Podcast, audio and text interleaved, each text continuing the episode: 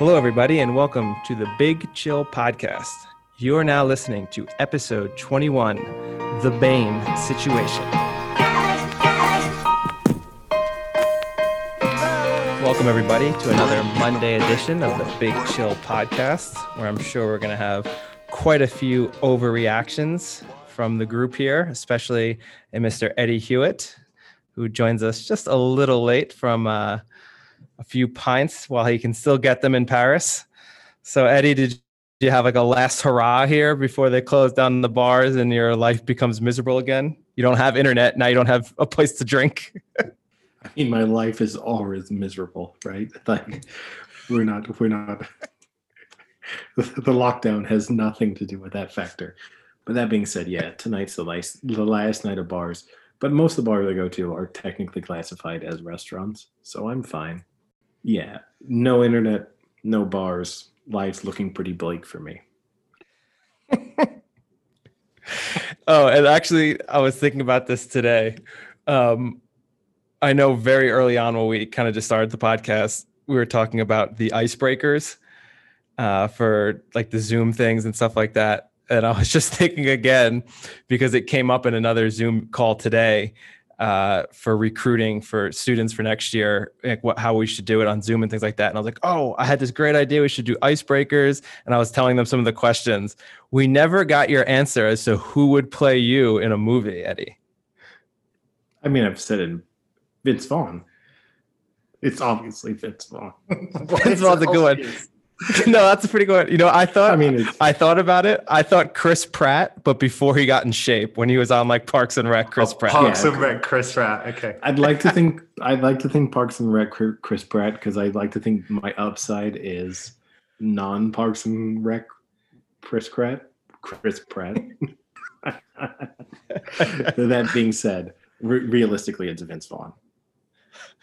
Are you okay with it being Vince Vaughn? Yeah, that's fine.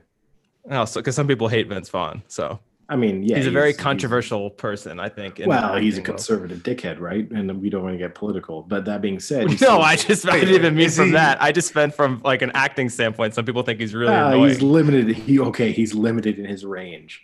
That Actually, said, you know what? It is a good one because he just kind of just keeps pressing home the same joke over and over, kind of like you do. You just never let go of anything. It's true. And also, like, right, he dated Jennifer Aniston. So can I complain about being compared to someone who dated Jennifer Aniston? No. What kind of Vince Vaughn are you, though? Are you, like, Dodgeball Vince Vaughn or, like, True Detective Vince Vaughn? Oh, I'm not True Detective. No one's True, True Detective, Detective is, Vince Vaughn. No, no one's that. I'm, I'm pre, I'm comedic era Vince Vaughn, which is, like, you had a little bit of... You might have been going somewhere, then you life went down the wrong path, and now you're funding a dodgeball team to try and save your life. You know, that's me. That kind of hits home with the softball story, actually. Oh, I mean, it's not far. It out. is. It's, it's like the true underdog story. It's perfect. I'm about ten years away from just being the, you know, like the guy funding that softball softball team, and I'm throwing, throwing, you know, wrenches at Tim. Hoping that he, hoping he can catch him. Uh, I can't see. With that, then you have to be the guy in the wheelchair. That's not Vince Vaughn anymore. That's Hula's Opacho. Patches O'Houlihan. Okay. You go from Vince Vaughn well, to the. To, in fairness, to Patches O'Houlihan. Well, hold on a second. You know, like my softball coach is called Dick Van Ham, so we're not far off here. On the, on Wait. Wait, Dick, wait, ham as in the food or Han as in like the German name Han? Ham no, as the food. Dick, Dick Van Ham, like the food. That is my softball coach. He is an eighty-two-year-old softball coach of ours. I wouldn't call him a softball coach. That implies like he, he's like. getting paid yeah. to coach your team. He's just no, he happens to be in, the guy who cares the most. No, no, no. He pays for our team. He pays our entry fee in every league we play in. Yeah, but coaches in our... baseball wait, don't wait. pay for their team to be in the like the playoffs. Wait, Eddie, is he your softball sugar daddy? In essence, yeah. Yeah, and it's true because he likes to recruit big muscular men. That's like one of his things. He likes to recruit people who like are are there for like foreign service and things like that. That being said, we did one spring, Tim from his gym once brought like the U C L A third string quarterback was studying abroad in Paris for a semester, which they were like, don't do this. You're ruining your football career if you do this. And he was like, look, I'm the third string quarterback. What the hell do I care? Like, n- like football's done for me. And he came to Paris to study abroad, and Tim met him in a gym. And he was like, hey. You know, we won't go any further into that part of the story. Yeah. How, how they met. How they met, who knows? But he was like, hey, you know, come out and play softball with us. I'm assuming if you're the third string quarterback for U C L A, you must have a pretty good arm. And the guy was like, yeah. I was and like I'd be division. athletic. Yeah. yeah, he was like, I'm a Division A. He was twenty-one at the time. He was like, yeah, I'm a Division One baseball recruit in addition to being U C L A third string quarterback. And this guy came out and he came he came out to our softball team, and Dick Van Ham was like, so have you ever played college college baseball? And the kid was like, no, because I've been playing college football like ever since I went to college. Dick Van Ham was like, okay, you're on the bench. This kid was like this kid this kid was like the most talented baseball player we'd ever had. Like legitimate chance of potentially making the majors. And it's just like, no, you're gone. Bold move. Bold move to bench him.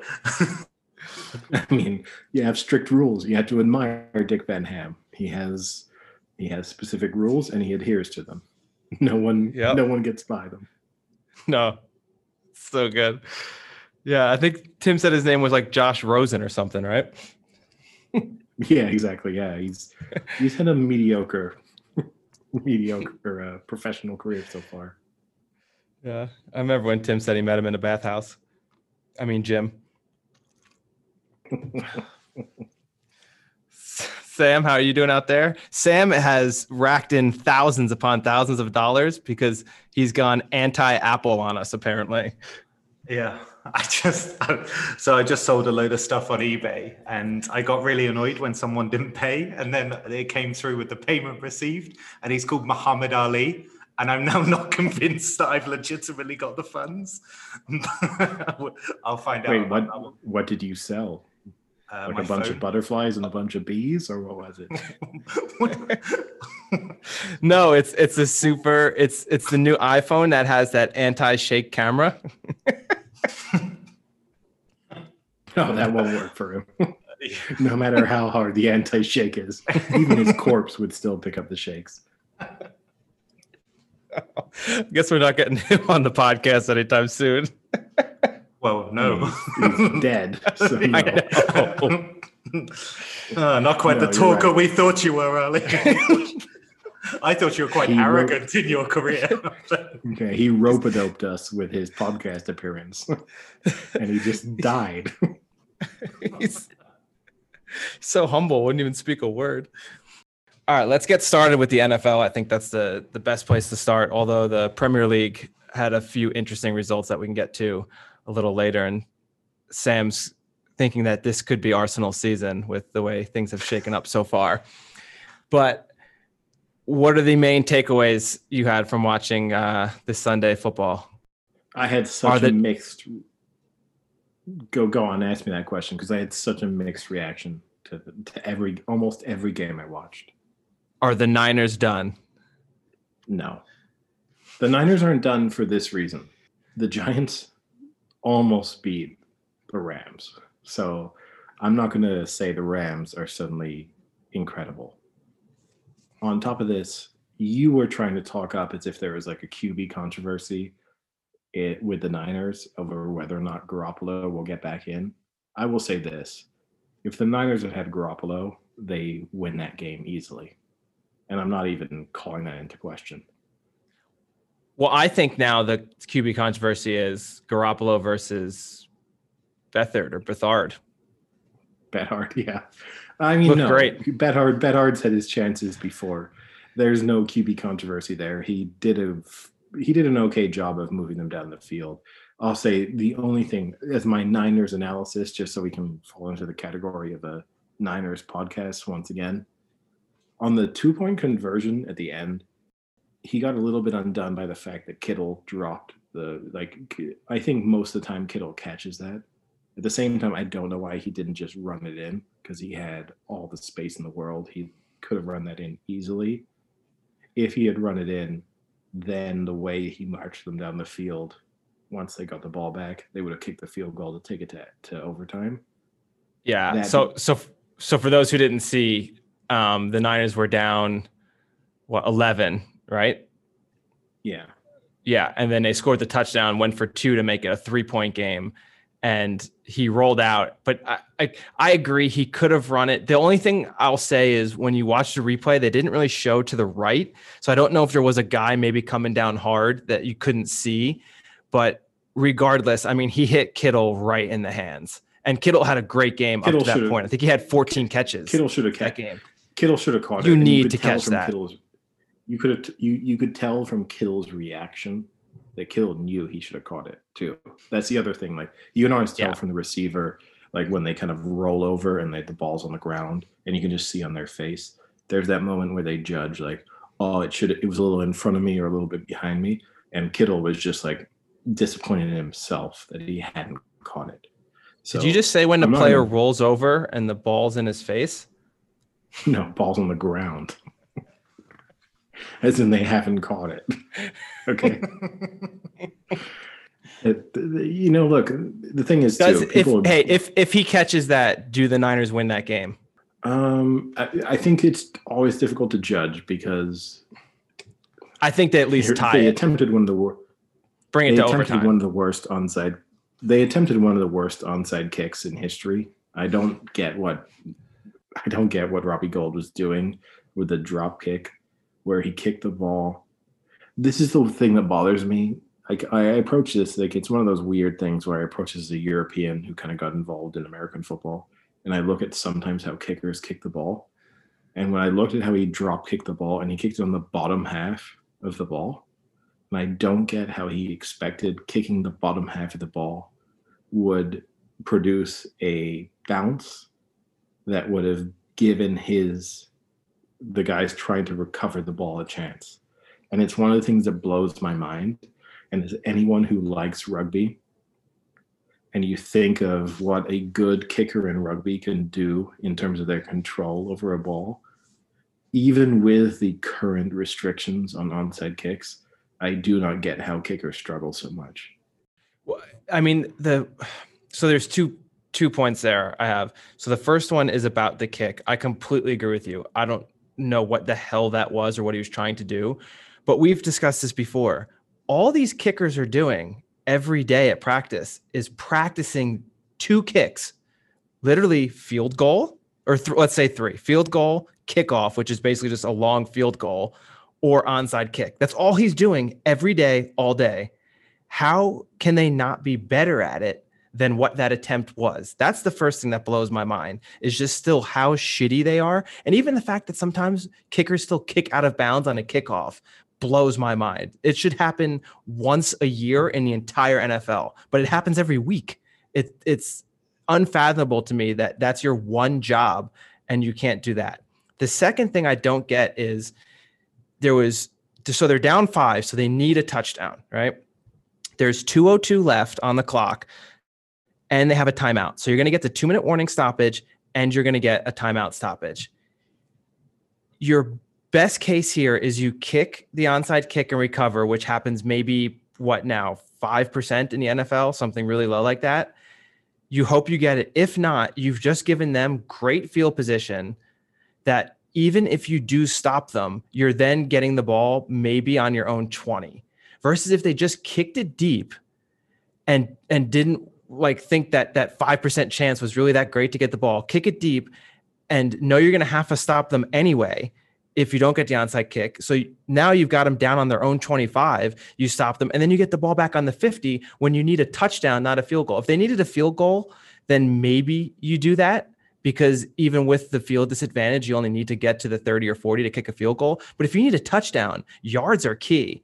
And I mean, especially when you don't have time Mounts, yards are even more paramount, which is kind of what happened. They just ran out of time. I think they would have scored a touchdown had they had another thirty seconds, forty-five seconds. But like, I don't get why you onside there. It was, I think it's such a dumb call. You could have pinned them deep, especially when they had the whole team up. You could have pinned them really deep and gotten the ball back on the fifty and only had to go fifty yards, not eighty.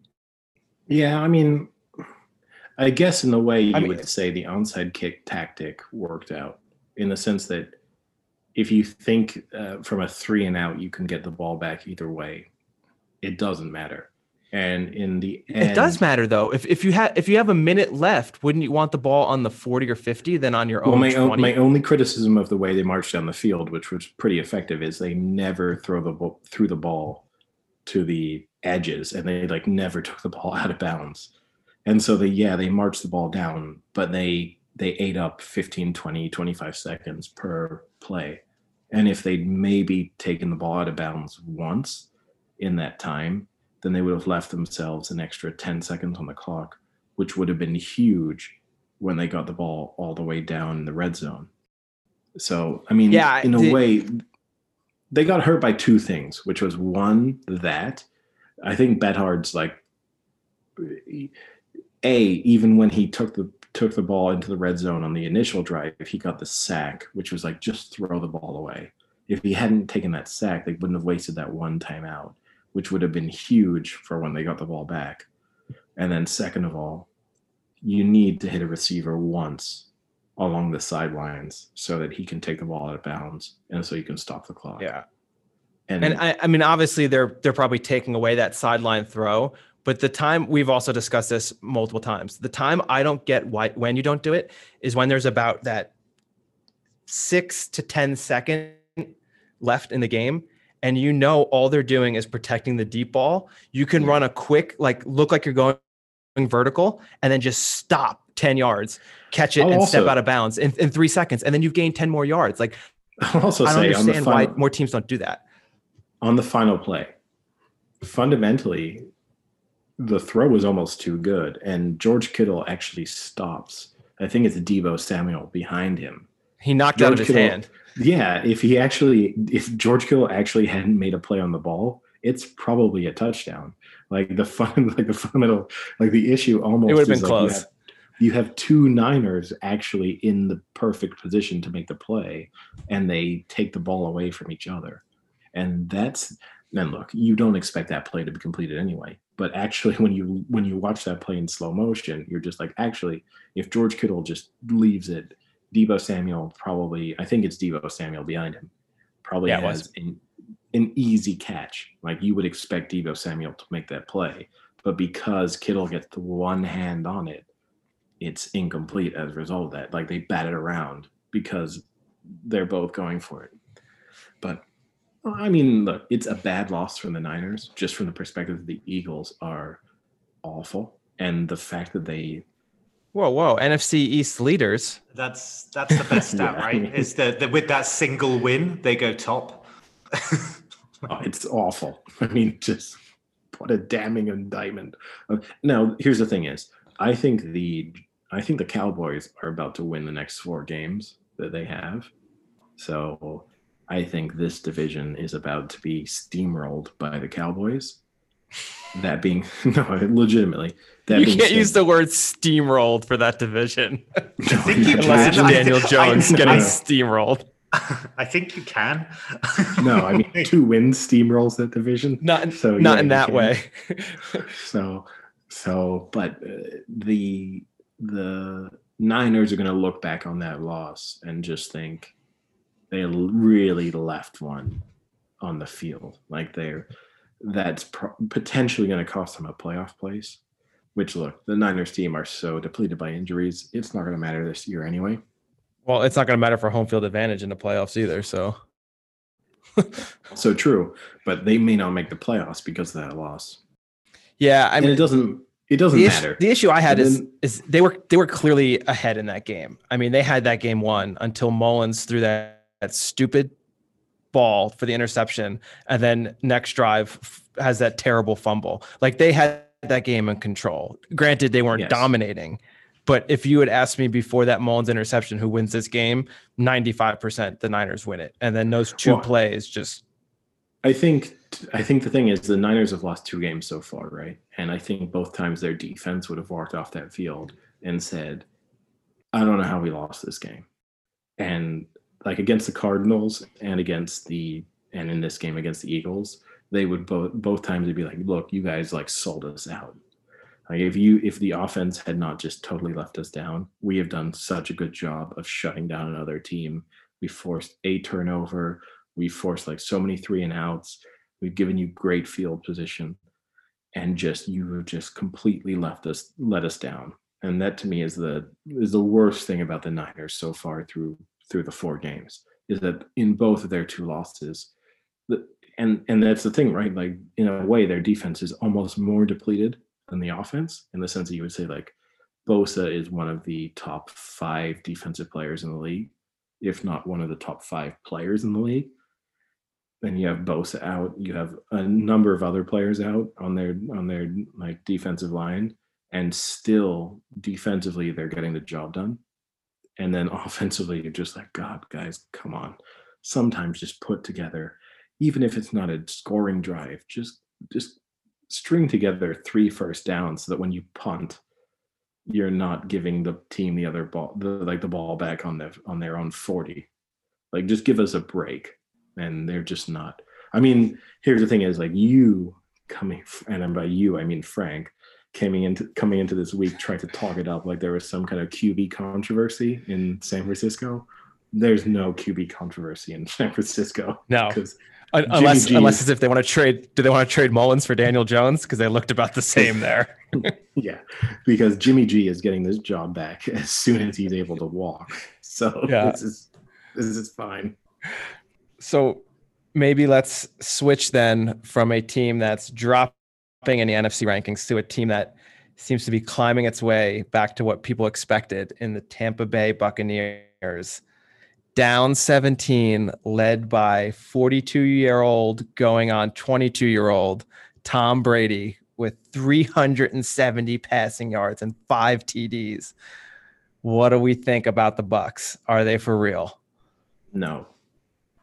I watched that game, and as you know, Frank, I had money on that game. And I did not have any confidence in them winning up until the final like ninety seconds of that game. So, okay, Brady had five touchdown passes to five different receivers. Admittedly, one like one of the huge plays probably involved Evans pushing off on the guy covering him. I will say, no, like, that was not away. a push off. No, they got look, not a push off. I wanted them to win. I wanted them to win, so I'm not going to say it was a push-off, but when you watched it in real time, you were like, whoa, that's probably going to be a flag. Oh, it's not a flag. That's lucky. But listen, uh, what's who who was the um, the guy they went to in the in the broadcast? I forget who it was for that one. Was it Gene Celator oh, or whatever? Yeah, Celator, what, yeah, exactly. He said no penalty. Yeah, but so, you know, whatever they say he's an is idiot. Always right. Yeah. I mean, the guys they go to, I literally think have never watched. A, I know they technically have all been officials for a long time, but I don't think they've ever. They're watched like head of officiating. I don't, think they've ever, I don't think they've ever watched a football game before in their lives. They'll be like, that is not a fumble. It's like, oh, it's a fumble. Okay, great. But no, the Bucs. I'm going to spin this on. I'm going to turn it into a question. So the Bucs are three and one. There are several undefeated teams, right? Like the Bucs are now winning their division. There are several undefeated teams in the N F L.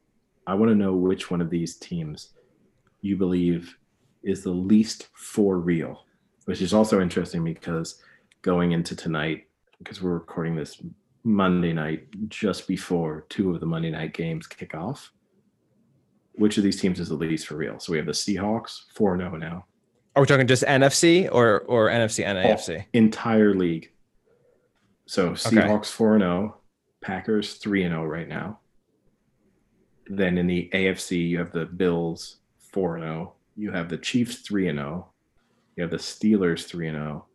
And you have the Titans three and oh. Which of those teams do you do you believe in the least?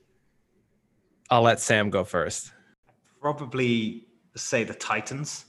Like the first couple, I mean, what was good about the Seahawks game was that, you know, Russell Wilson's been posting some pretty crazy stats, and it was one of those games where it's like, what happens when they don't play as well and they have to grind something out? And I think Wilson did exactly that. So that was a pretty good performance. Um, the Packers are posting over thirty-five points a game. Rodgers looks really good. I think they look really good. I think this, they're letting up like thirty a game. I, I think it's that. I think it's probably the Titans for me. Yeah, I, I, I mean, it's an obvious one who I'm going to go with. I think the Steelers are not for real. I want to see them play good teams, not the oh and four Texans. I think they're mediocre at best, an eight and eight team that just started off with a pretty easy schedule. I think they're going to come way down. Out of all those teams, I think they'll probably end up with the worst record. I would second the Titans as being the next least confident team. The Packers have surprised me. They've looked way better on offense than I thought they would be. Their defense is still kind of questionable. Um, but man, would I love to see a Packers Chiefs Super Bowl, have the score be like seventy-five, seventy-two. That would be insane. Um, but yeah, obviously I think the Chiefs are for real. Uh, Seahawks, I think, are for real. And the Bills, I think the Bills are definitely for real. And I think depending on what happens today, they might have themselves a pretty easy path now to win the A F C East. So you think the Bills are more for real or the Seahawks are more for real? They're pretty close, right? I mean, if you looked at it earlier in the season, like before the season started, you would have said that the Seahawks clearly had the better quarterback, but the Bills clearly had the better defense. However, from what it's looked like, you could say Josh Allen is close to being on par with Russell Wilson. I mean, they're like neck and neck right now. And this Bills defense that everyone thought was going to be a top three in the N F L right now isn't. That's not to say they might not get back to it. Maybe they're just slow starting. It looked like the last game or two, they've been better than how they started, but their defense isn't as dominant as everyone th- thought it would be. And it's actually their offense that's, you know, winning them games. Like you look against the Rams last week, they had to come back to win that game. You know, Josh Allen had a great game. So they're close. Um, I'll go with my, my heart on this one because I'd love to see the Bills do well. I'll say the Bills are more for real than the Seahawks. I think the Bills are more for real. So an interesting stat, right? Not all of these stats in a way are meaningless because just the number of points scored and touchdowns scored nowadays are so out of line with what used to be the case. Josh Allen is the first quarterback in N F L history to have twelve passing touchdowns and three rushing touchdowns over a four-game period. Wow. You'd think Mahomes might have done that, right? You'd think a lot of people might have done it. Like, uh, there's a ton of people I might have thrown at that. You would have thought maybe Vic, the, maybe the passing touchdowns a little too high for Vic, but you would have thought definitely yeah. They, he would have had a period where it might have been possible. Even Wilson, you would have thought might have done it. Rodgers might have done it. The fact that he is the first to do it, kind of an interesting one. And it might even bring yeah. us on to another interesting topic from this weekend of football, which is one person who has completely ru- like ruled out Vic. I mean, uh, ruled out Josh Allen as being. Wait, is Vic good... coming back? Vic's is coming Michael back. Vick on the on the on a comeback? I think my dog says. What would so. he, wait, wait, wait, wait, wait, wait, real quick, real quick. Yeah, my real dog's quick, before... cowering at a corner, so it must be on the comeback. Before. And... Before we go into that, if Vic made a comeback, what would his ranking be in Madden right now? Uh, well, ninety-nine speed. I mean, it would be so overrated in Madden, right? Like, would he be higher than Kaepernick? Should wait, should he be higher than Kaepernick? Should a Michael Vick right now be higher than Kaepernick right now? No, because because of his age. No, one hundred percent no. But also, but obviously, Mike should be close and everything. At least Kaepernick's like tried to maintain like uh, his training regimen and routine. Like, didn't hey, you don't know, Vic's not training. He's not training. Well, he's training way. something. He's yeah, he's doing a, something. He's probably training a bunch of bulldogs somewhere, but that doesn't count for being N F L. Hit fit, balls, right? Eddie. Bulldogs aren't good fighters. Well, that's where Vic went wrong. Yeah. Oh, that's where Low, Vic's... Short, short Vic's, snout. That's how Vic got caught, because if you don't win, people notice. But he... No. No, it shouldn't be close. But that does, does but bring okay, me on to an interesting... To your... It does bring me on to an interesting topic. Say we go through a bunch of quarterbacks currently in the N F L who are either close to losing their jobs or have lost their jobs.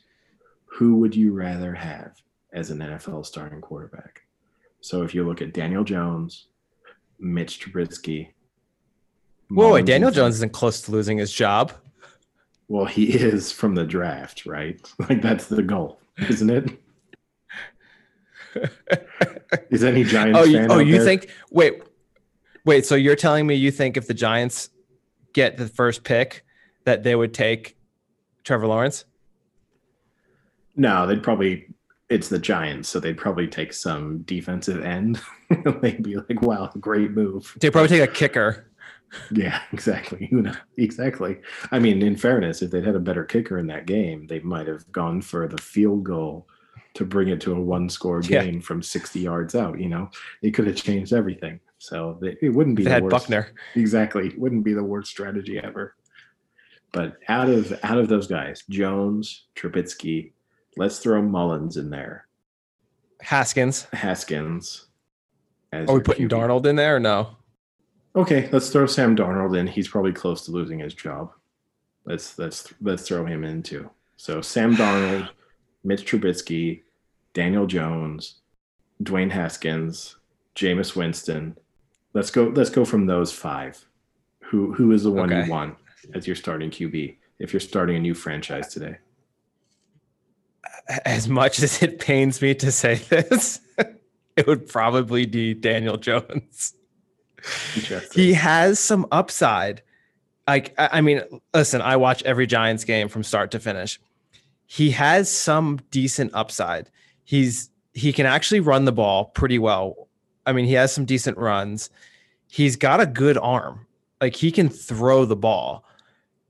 His issue is just stupid turnovers. If he could, like, even in this game, he played better, because he didn't just turn over the ball. Statistically, it wasn't a great game, but he wasn't awful because he didn't turn it over. Like, he didn't have two fumbles and two dumb interceptions.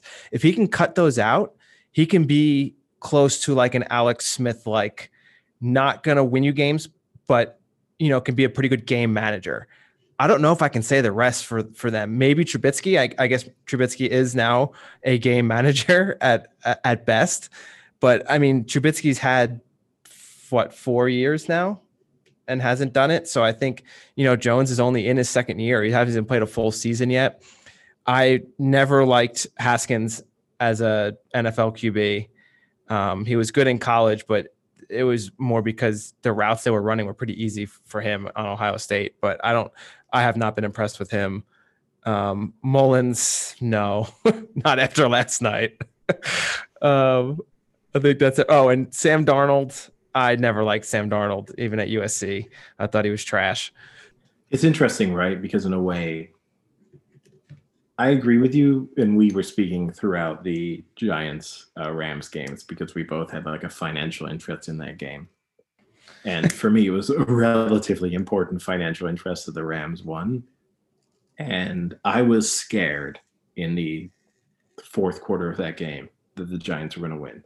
And that's a compliment to Daniel Jones, that whenever the Giants got the ball back, I legitimately thought that they were going to put a touchdown drive together. That being said, they never put a touchdown drive together. And if if the if the Rams offense had been even semi-competent throughout that game, it's not close.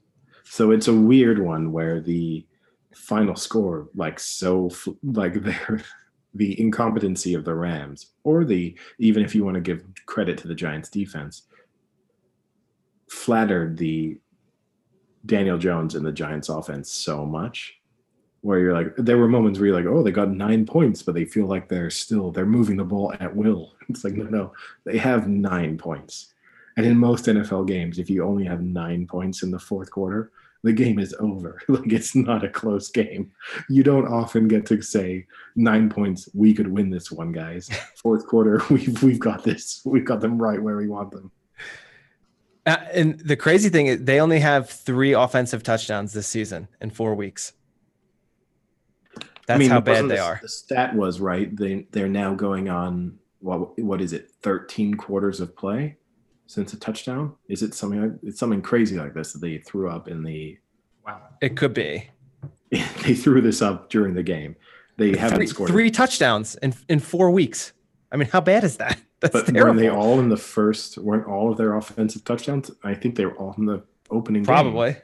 Yeah, maybe. So they're going on just such an incredible length of time. Yeah. Since and that's not necessarily a knock on Jones. Now, maybe it's a knock on obviously his line's not protecting him. He's got nothing in terms of the running game. I mean, he's the leading rusher, right, on their team, and he might not be one. anymore. No, he, he was is. going in. Is he still? No, he still is. It's gotta he be still close. Is. Wow. There's only two quarterbacks in this league who are the leading rushers on their team. It's Daniel Jones and Lamar Jackson. That's it. So it's it's a tough one to read into this. But at the same time, the Giants are awful. So part of the reason why he's the leading rusher is because there's nothing good about their team. Because he's running there's, for his life. Yeah, at times, but you know, could he go to a better spot and be in a better place? Probably not helped. Also, it might bring us on to one of the more interesting topics of the weekend. May not be helped by the fact that some of his wide receivers have very personal issues with some of the secondaries from other teams. Wait, what's what's happened? I didn't read so, this. So, yeah, I sent it to you guys, but I, I guess Sam didn't see it. So Golden Tate and Jalen Ramsey had a ongoing Twitter feud that then obviously spilled over into the game. The thing I will say is Jalen Ramsey absolutely destroyed Golden Tate wait, on one on of the plays. They don't have an wait, Frank. They don't have an ongoing Twitter feud. Yeah, the they feud, did. No, the feud is as a result. No, no, I know, I know. I'm going to explain what the feud is a result of. But before okay. the game, they were no. they were going back and forth on Twitter. No, no, no. Like, yeah, but you're doing a up. disservice. No, you're doing a disservice. Yeah. Golden I want to say what happens first, and then no, I'll explain why. No, no, no. no All right, want me to explain why? Okay. No, no, no. Sam, I'm just about to tell you what Frank is about to describe as as as saying it's a tw- ongoing Twitter feud. Is such a disservice to Golden Tate. But go on, Frank. Okay. Please, ex- please explain what the issue between the two of them is. So, anyway, they Ramsey crushed Tate on the field, and they were like going at it the entire game. Then after the game, apparently, in like when everyone shakes hands and stuff like that, they got into a fist fight at the end. So it turns out, well, it doesn't turn out, but this is what happened: is that Jalen Ramsey has two kids with Golden Tate's sister. He's the father of two of her children. And I don't know if this is the third one or if it was during the second one. Second while she one. was, okay, so while she was pregnant with the second child, he then abruptly left her to date a Vegas dancer. A K A stripper. I was aware of that, Eddie. Thank you. I just want to make this clear. Right? I just want to make clear just how much of a piece of shit he is. This is also the same guy who trashed Josh Allen and said he's not not good. Oh no, his Josh Allen remarks are worse than that and have aged even worse than that. Now here's the thing is. Golden Tate, and again, I wanted the Rams to win that game, and Ramsey's play on Golden Tate on that third down was huge, and the way yeah. he pushed him back on that play and like just smashed him into the ground, killed him. Was yeah, it was massive, and it was like an almost momentum-turning defensive play. So, as someone who wanted the Rams to win, great. That being said, I wasn't totally aware of the extent of their personal feud before that play. And the interesting thing was, like, throughout the game, the announcers kind of hinted at it. As it transpires, Ramsey's just an absolute piece of shit. And like, I've already Eddie. been aware, I've been aware of his trash talking before, but when your trash talking crosses the line of you're just dating other players, like sisters in the league, impregnating them, leaving them big pregnancy for strippers in, in Vegas, you are just a piece of shit. Eddie, one, one would say during that play that Jalen Ramsey hit him and dropped him, just like he did his sister. Yeah, it's not far off.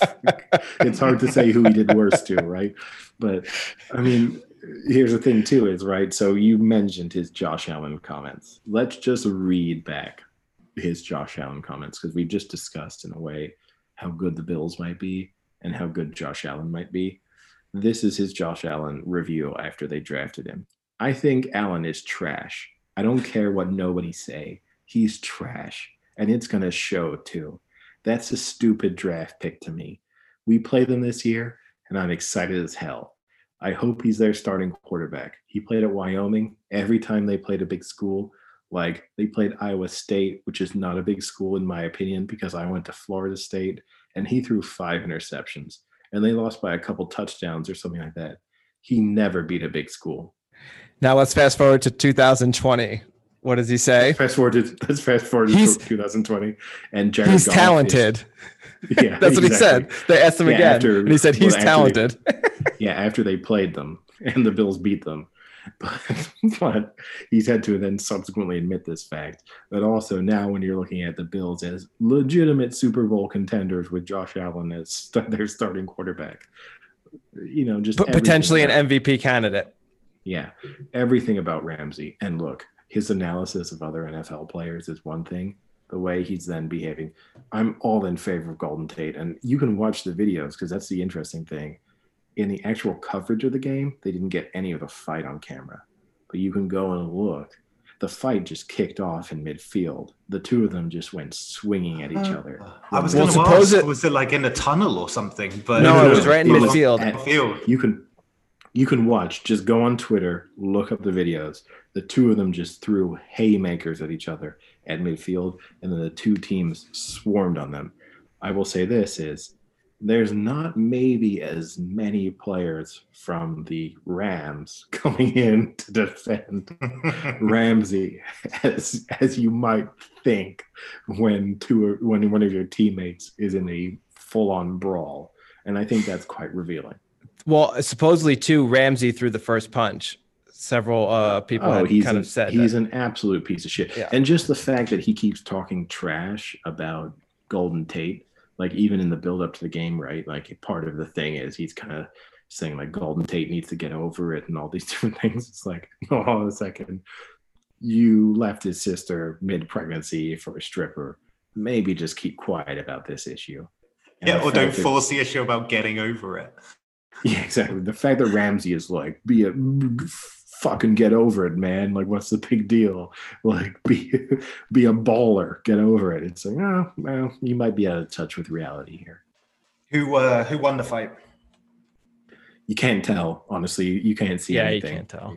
You watch the video. It's just, it's just one hundred five men surrounding two men on the ground. So who knows? Calm down, Sam. Calm down. That's too many, Frank. Come on. How many do you think you could take, Sam? Wait, what, in a fight? uh, just just on the ground. We'll let you decide if it's a fight or something else. I, I, I, so, I wouldn't even Eddie. know where the start point. Well, like, what's the context here? Wow. I need more I setting. Mean, this context. Go on, Frank. Throw your question at me. Speaking of the Daniel Jones debate, how good is my boy Justin Herbert looking right now? If only the Giants had him. I don't think he's looking that good, in all honesty. Really? He was twenty for twenty-five with two hundred ninety yards, three T Ds, and an interception. He had a perfect he, Q B rating at the end of the third has quarter. Herbert, so the only thing I can say is I basically watched two Chargers, Chargers games this year. I watched the game against the Chiefs, and I watched this game against the Bucs. And in both games, he's managed to put his team in winning positions. And then when it came down to crunch time, he kind of disappears. Now, either it's because he's handing it over to a running back, or it's because that's when his incompletions come into the game, or he's just checking down to receivers for easy yards that the defense is giving him.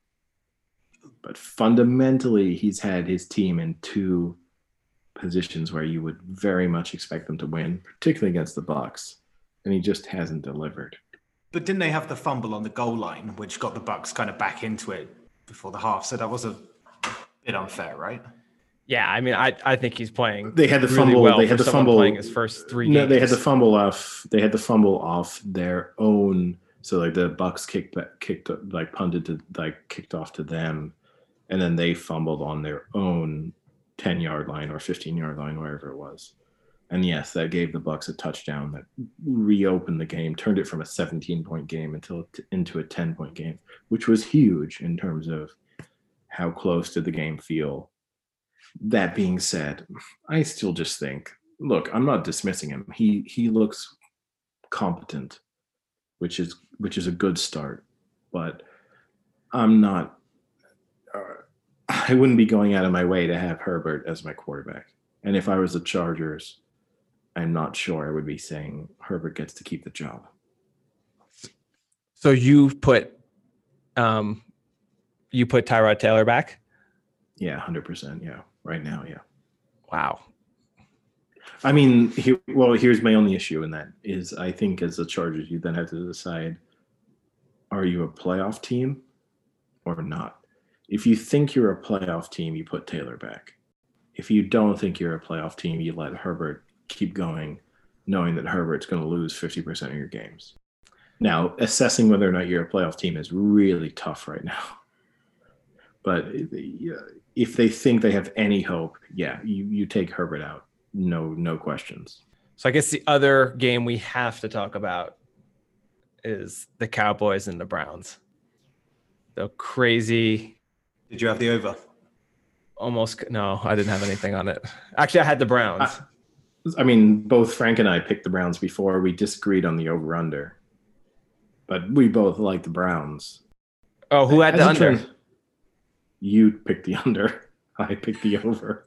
We disagreed on how the – now, here's the thing is you actually said that you thought the Browns would beat the Cowboys through their running game, and as it transpired, they kind of beat them through their running game, but in very unconventional runs. Yeah. Like some of those might – they're almost not considered runs, right? Like the, the O B J – a game-clinching touchdown, it's not really a running touchdown. And then, you know, sometimes when it's the pitch, you're like, it's not really a run. But, I mean, it's so hard to read into the Cowboys because they're giving up forty points a game. At the same time, their receivers are open on every play, and they can – you think they could score forty points a game. So it's a really weird one to read into. I mean, I think the Browns are just legitimately quite good. Like, I think, you know, going into this year, I think a couple of us picked the Browns to make the playoffs. The Browns are making the playoffs. And I'm I'm just going to say this right now. I'm not ruling out the Browns could win the Super Bowl because the Browns might have the best running game in the league. They're just inconsistent. And I, they I, are. But their defense isn't that bad. It's not great, but it's not that bad. They can make big plays in crucial moments if they need to. And their running game is terrifying.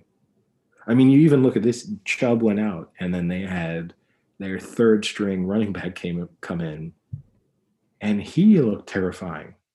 Well, that's and that then, thing we talked. Well, first off, it's Kareem Hunt.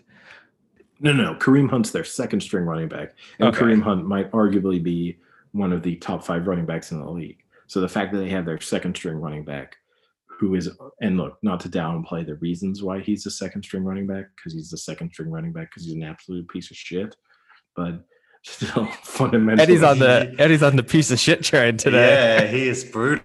Oh, I'm sorry. Sorry to call him a piece of shit because he just kicks his girlfriends.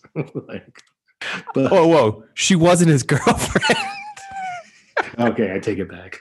Yeah. Just kicks random women. Okay, that's acceptable. That actually just sounds more hilarious now. Oh, more hilarious. Around, more like hilarious. Sam, he's just walking around yeah, kicking Sam. Random women. That just sounds funny. But he, yeah, Sam. You know, real laughing matter.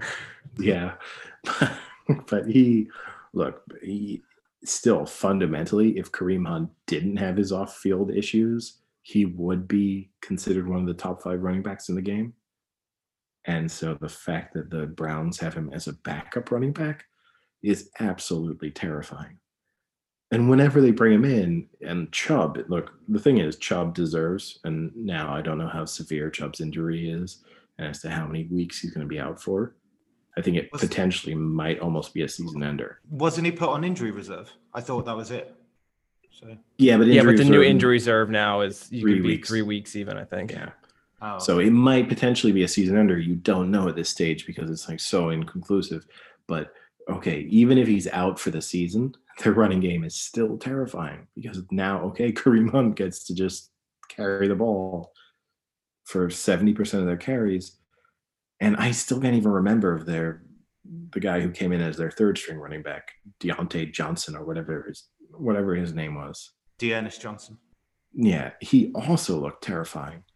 So now you have this situation where the the Browns have still maintained one of the best running games in the league. So they have in, in that game, you had Dearness Johnson, um, ninety-five yards, average seven point three a carry. Kareem Hunt, seventy-one yards, average six and a half carry. And Nick Chubb, forty-three, average seven point two yards a carry. So, yeah, they are, yeah, that's, yeah, that's so easy. Yeah, that's so easy. Christ. Now, I mean, that, it, it, it is Cowboys, against the, the worst defense yeah. in the history of the N F L. Like right now, they're they're averaging, what is it, thirty-seven points a game? They're letting up something crazy like that. Yeah, it's statistically no, the, the worst ever after four weeks. No, they're they're absolutely the Cowboys defense is absolutely awful, and it's not going to. So you don't want to read too much into the Cowboy the the the Browns moving the ball pretty effectively against them. And that Beckham reverse, how awful of an effort was that by Aldon Smith to just like didn't do anything.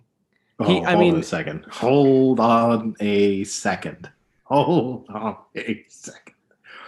A week ago, I think I know we were, what you're comparing it to. We were praising a running back from the Saints for being elusive, just made people miss tackles, just did, oh my God, just so hard to bring down.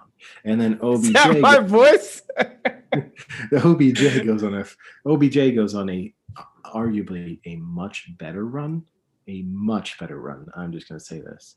No. And now it's like, oh no, what a bad, what a bad effort by one of the people in the Cowboys. That was oh, really come on. Good blocking in that O B J run, though. Like really good blocking. Uh, I mean, it's just Eddie it's Aldon just, Smith, and if if that's Nick Bosa, dead to rights. Aldon Smith oh, yeah, kind of well, just like runs at he, him and then like stops and just lets him go by him. Yeah, well, here's the thing: is if Nick Bosa had been playing against the Saints the week before, Alvin Kamara's head is in the fucking Superdome stand. So let's not let's not try and pretend. Let's not compare the two, right? His fucking grill is embedded in Nick Bosa's forearm.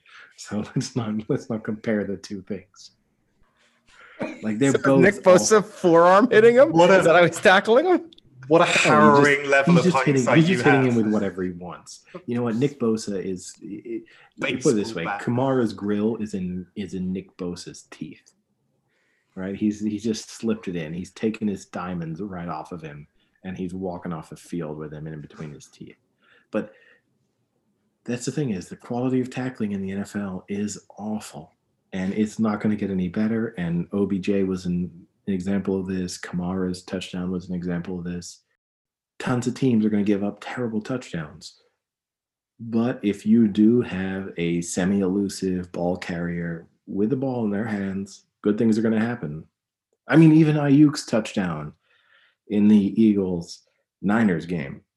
Now, I, as you pointed out to me in during the game, right, Frank, you, I've previously on the podcast been critical of people trying to hurdle uh, tacklers, and Aiyuk very successfully hurdled the tackler. You shouldn't be allowing yep. someone to hurdle you. It should not happen. Let's just put this out there. Someone should not be able to leap over you while you are tackling. It shouldn't be humanly possible. But Sam, I love, I love that Eddie was ripping on the hurdle. There's, people should stop hurdling. There's no point to the hurdle. The hurdle's useless.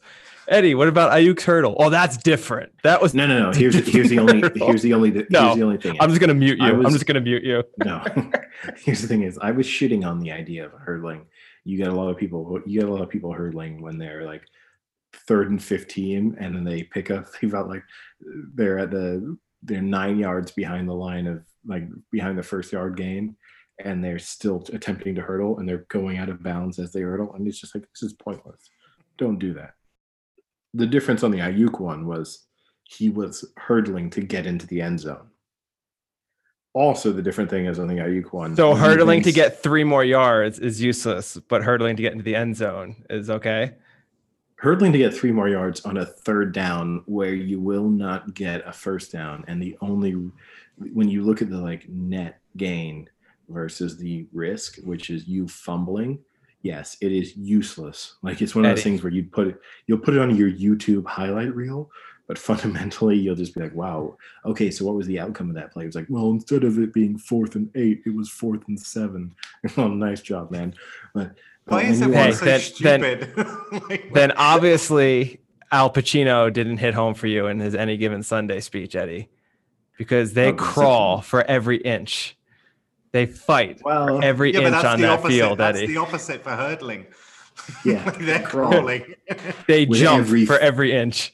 No, they crawl with every fingernail, Frank. Fingernail is very much on the ground. Sam is right. But no, the Aiyuk one is different. Also, here's the thing is, the Aiyuk, Aiyuk one is Oh, we've done different. too much Niners talk. No, no. The Aiyuk way too one much is Niners. also different. The Aiyuk this isn't one Niners is also, Nation. No, no, no, this is no, this is, he wants it to be Niners Nation. Yes. Niners Nation. The Aiyuk one is also different. Wait, hey, wait if they actually Niners, got a Niners Nation, I've got some stuff on my podcast wait. I'd love you to listen to. We've been talking wait, why about was, Niners. Why did, you, why did you say Niners Nation like Irish then? I don't know. Just give him a theme song. But the, the, also the difference one of the Aiyuk one, you then watch that replay, which they showed immediately after him doing it from him in college, where he kind of hurdled someone from a standing start in an Alabama drill or Oklahoma drill, whichever version of it it was. And in which case you're just like, okay, I get why this guy tries to hurdle people because he literally has a I don't know, whatever it is, forty-inch vertical, whatever. Well, that's why Saquon Barkley does it, though, too. Yeah, but Saquon Barkley then attempted it when it was, again, I'm fine with Saquon Barkley attempting it at the right time. Like, when you're, it's fourth and, it's third and five, and you've, you're one yard shy of the first down, and you try and hurdle someone to get there, go for the hurdle. When it's third and eighteen, and you've made your one one yard past the line of scrimmage, don't fucking hurdle someone so that when you do it, they go, wow, what a highlight. Wow. How much, how athletic is he? It's like, no, because the real, the reality is you might just fumble it and then there's no point. I did like Chris Collinsworth after the Aiyuk one. I did like his analysis where he was looking back on his own career and he just said, never in my career did I ever consider even doing that. I do, I do like listening to someone who played in the N F L and obviously like was in situations similar to that. And they're just like, nope, never, never did it even cross my mind to try and leap over another human being. Like, never. When, when people get hit, though, when people, when you see them get hit when they're hurtling, it oh, is it's some of the, it's one of the, like you, you think they might be dead half the time. Just usually oh, they're really yeah. impactful. Oh no! I, I mean the again the net like risk reward on the hurdle. It's not a good move. But well, look when it comes off when you're Aiyuk, good job. You scored a touchdown instead of you being forced out of bounds at the three yard line. Well done. Well, he probably was willing to risk his balls because he knew Mullins would fumble on the three if he didn't get in. That's what, although I will say this: the Niners' red zone offense continues to look better with either Bethard or Mullins at the helm compared to Garoppolo. That's the only moment where so far I've been felt like the Niners have been more efficient. Because obviously against the Cardinals, fundamentally they lost that game from inefficiency in the red zone. And now when you look at their, they've actually been actually relatively good in the red zone. Now maybe that will improve when uh, Garoppolo comes back and he has Aiyuk available and Deebo Samuel available and George Kittle available. Maybe that changes everything. But that's the only time where you kind of feel like one of them is more competent than the other. So any other games you wanted to mention or cover? Uh, well, is Drew Brees done or not?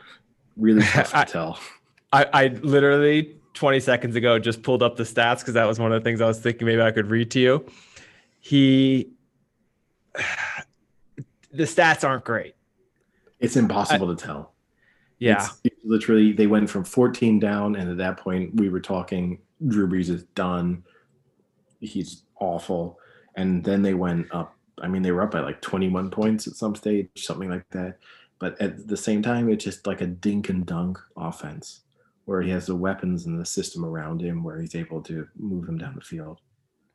The the other side of that game is the Lions, who, again, like I said, were up fourteen nothing. That's now the sixth consecutive loss in which Detroit has held a double-digit lead, an N F L no, record.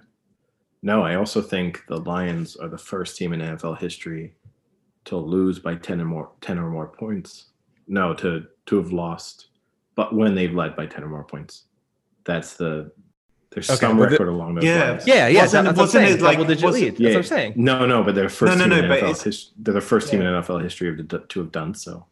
Yeah, yeah. So I said six consecutive losses that have had a double-digit lead. That's no, that's no, N F L but I'm just record. reaffirming. No.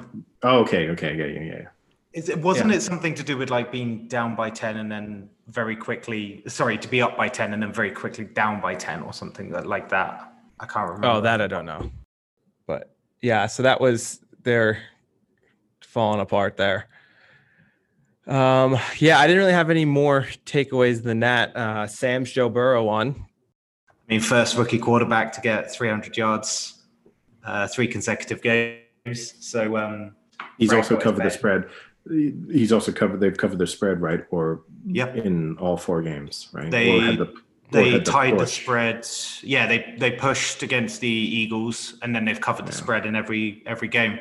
So you and you've not lost if you've if you've just been back in the Bengals, you've done okay. And the, one of the other teams, for example, it's actually interesting because some of the least convincing teams in many ways have been like, like the Seahawks, for example, have covered the spread in every game, and I don't feel like the Seahawks have been comfortable in any of those in in many respects mm.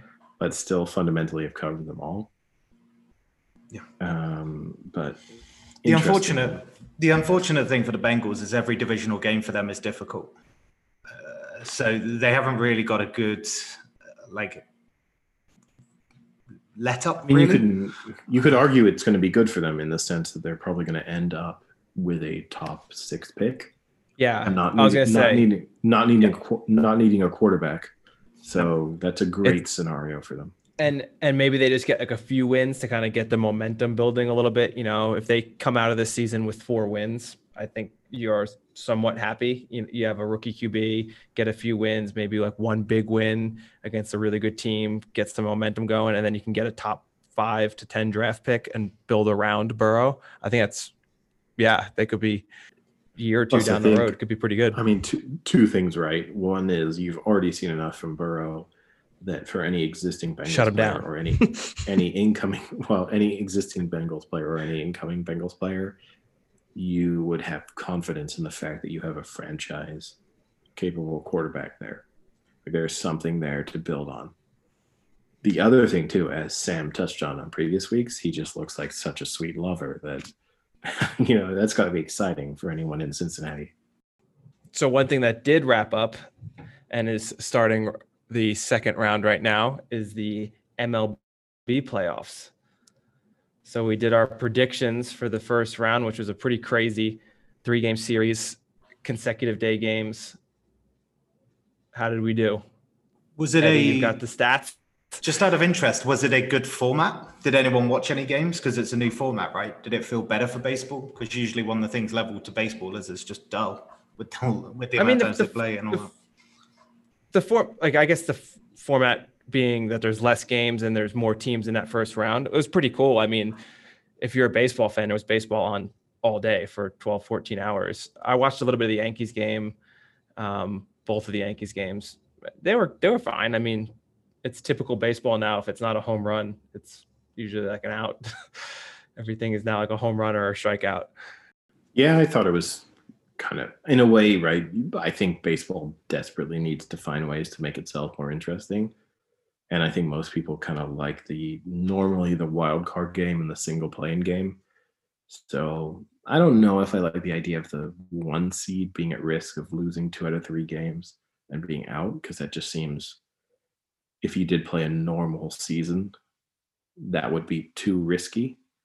But the idea of maybe only giving the one seeds a bye and bringing everyone else in and playing that same format, to me, it just, yeah, just, I'd rather see, you desperately need meaningful baseball games. And that's the only thing this playoff series, like A, the shortened season has achieved, and then also the playoffs have also achieved.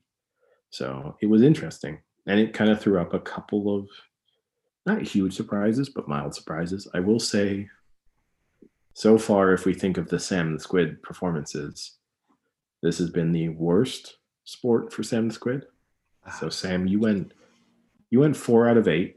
So you went fifty, like fifty percent. Not awful, right? You just went, that's blind luck. Yeah. Just, you know, so not terrible. Uh, Frank, you went five of eight, and I went six of eight. So it seems I might be celebrating the next round of the playoffs with the much better microphone. Uh, so there might be a significant increase in my sound quality, ready to move on to this next round. But yeah, it's Sam, I mean, so six five four, no one's embarrassed by that, but I guess it's time for us to make our next round predictions. Now, technically, the next round is already underway as we are going, but I don't think Sam is following any of these games closely. No, I have largely avoided it. The British media's had a bit of a blackout with baseball. So, Sam, let's let's just throw these ones out you and see how you go. Well, what's pretty cool is um, I don't, I don't are you there? I don't know if you saw it, but it was um, it ended up being the first and second place teams from the A L and the N L's East and West divisions that are playing each other.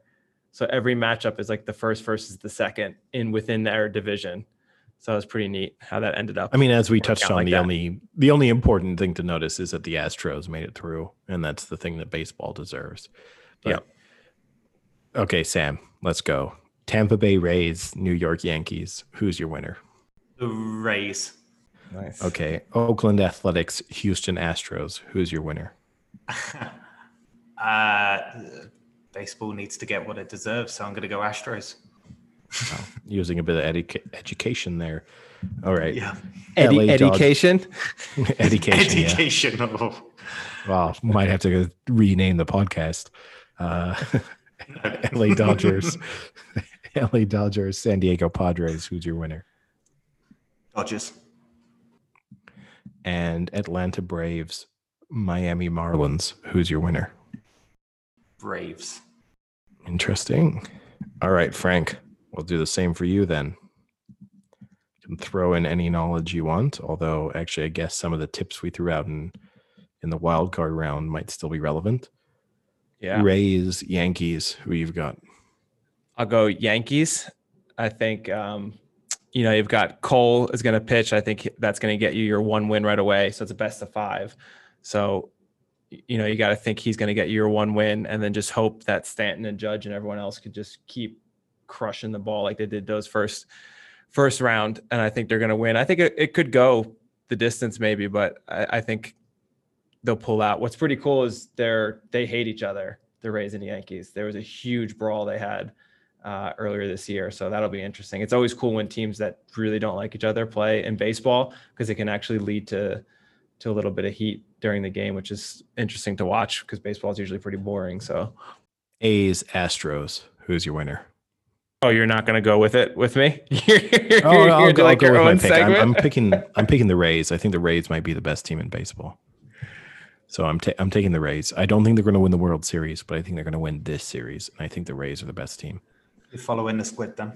I'm I am scared of the Yankees lineup. I'm not that scared of their pitching, and I think the the the series against the Indians kind of revealed some of the weaknesses not only in their pitching but in their relief pitching. And I don't trust it that much. That being said, their lineup is just terrifying. You just look at, like, no matter who's coming up to bat, you're just kind of scared. Like, any three-hitter sequence is scary. But I think the Rays are just a more well-rounded team, and I'm taking the Rays in a in a five-game series. So from there, A's Astros, who are you going for?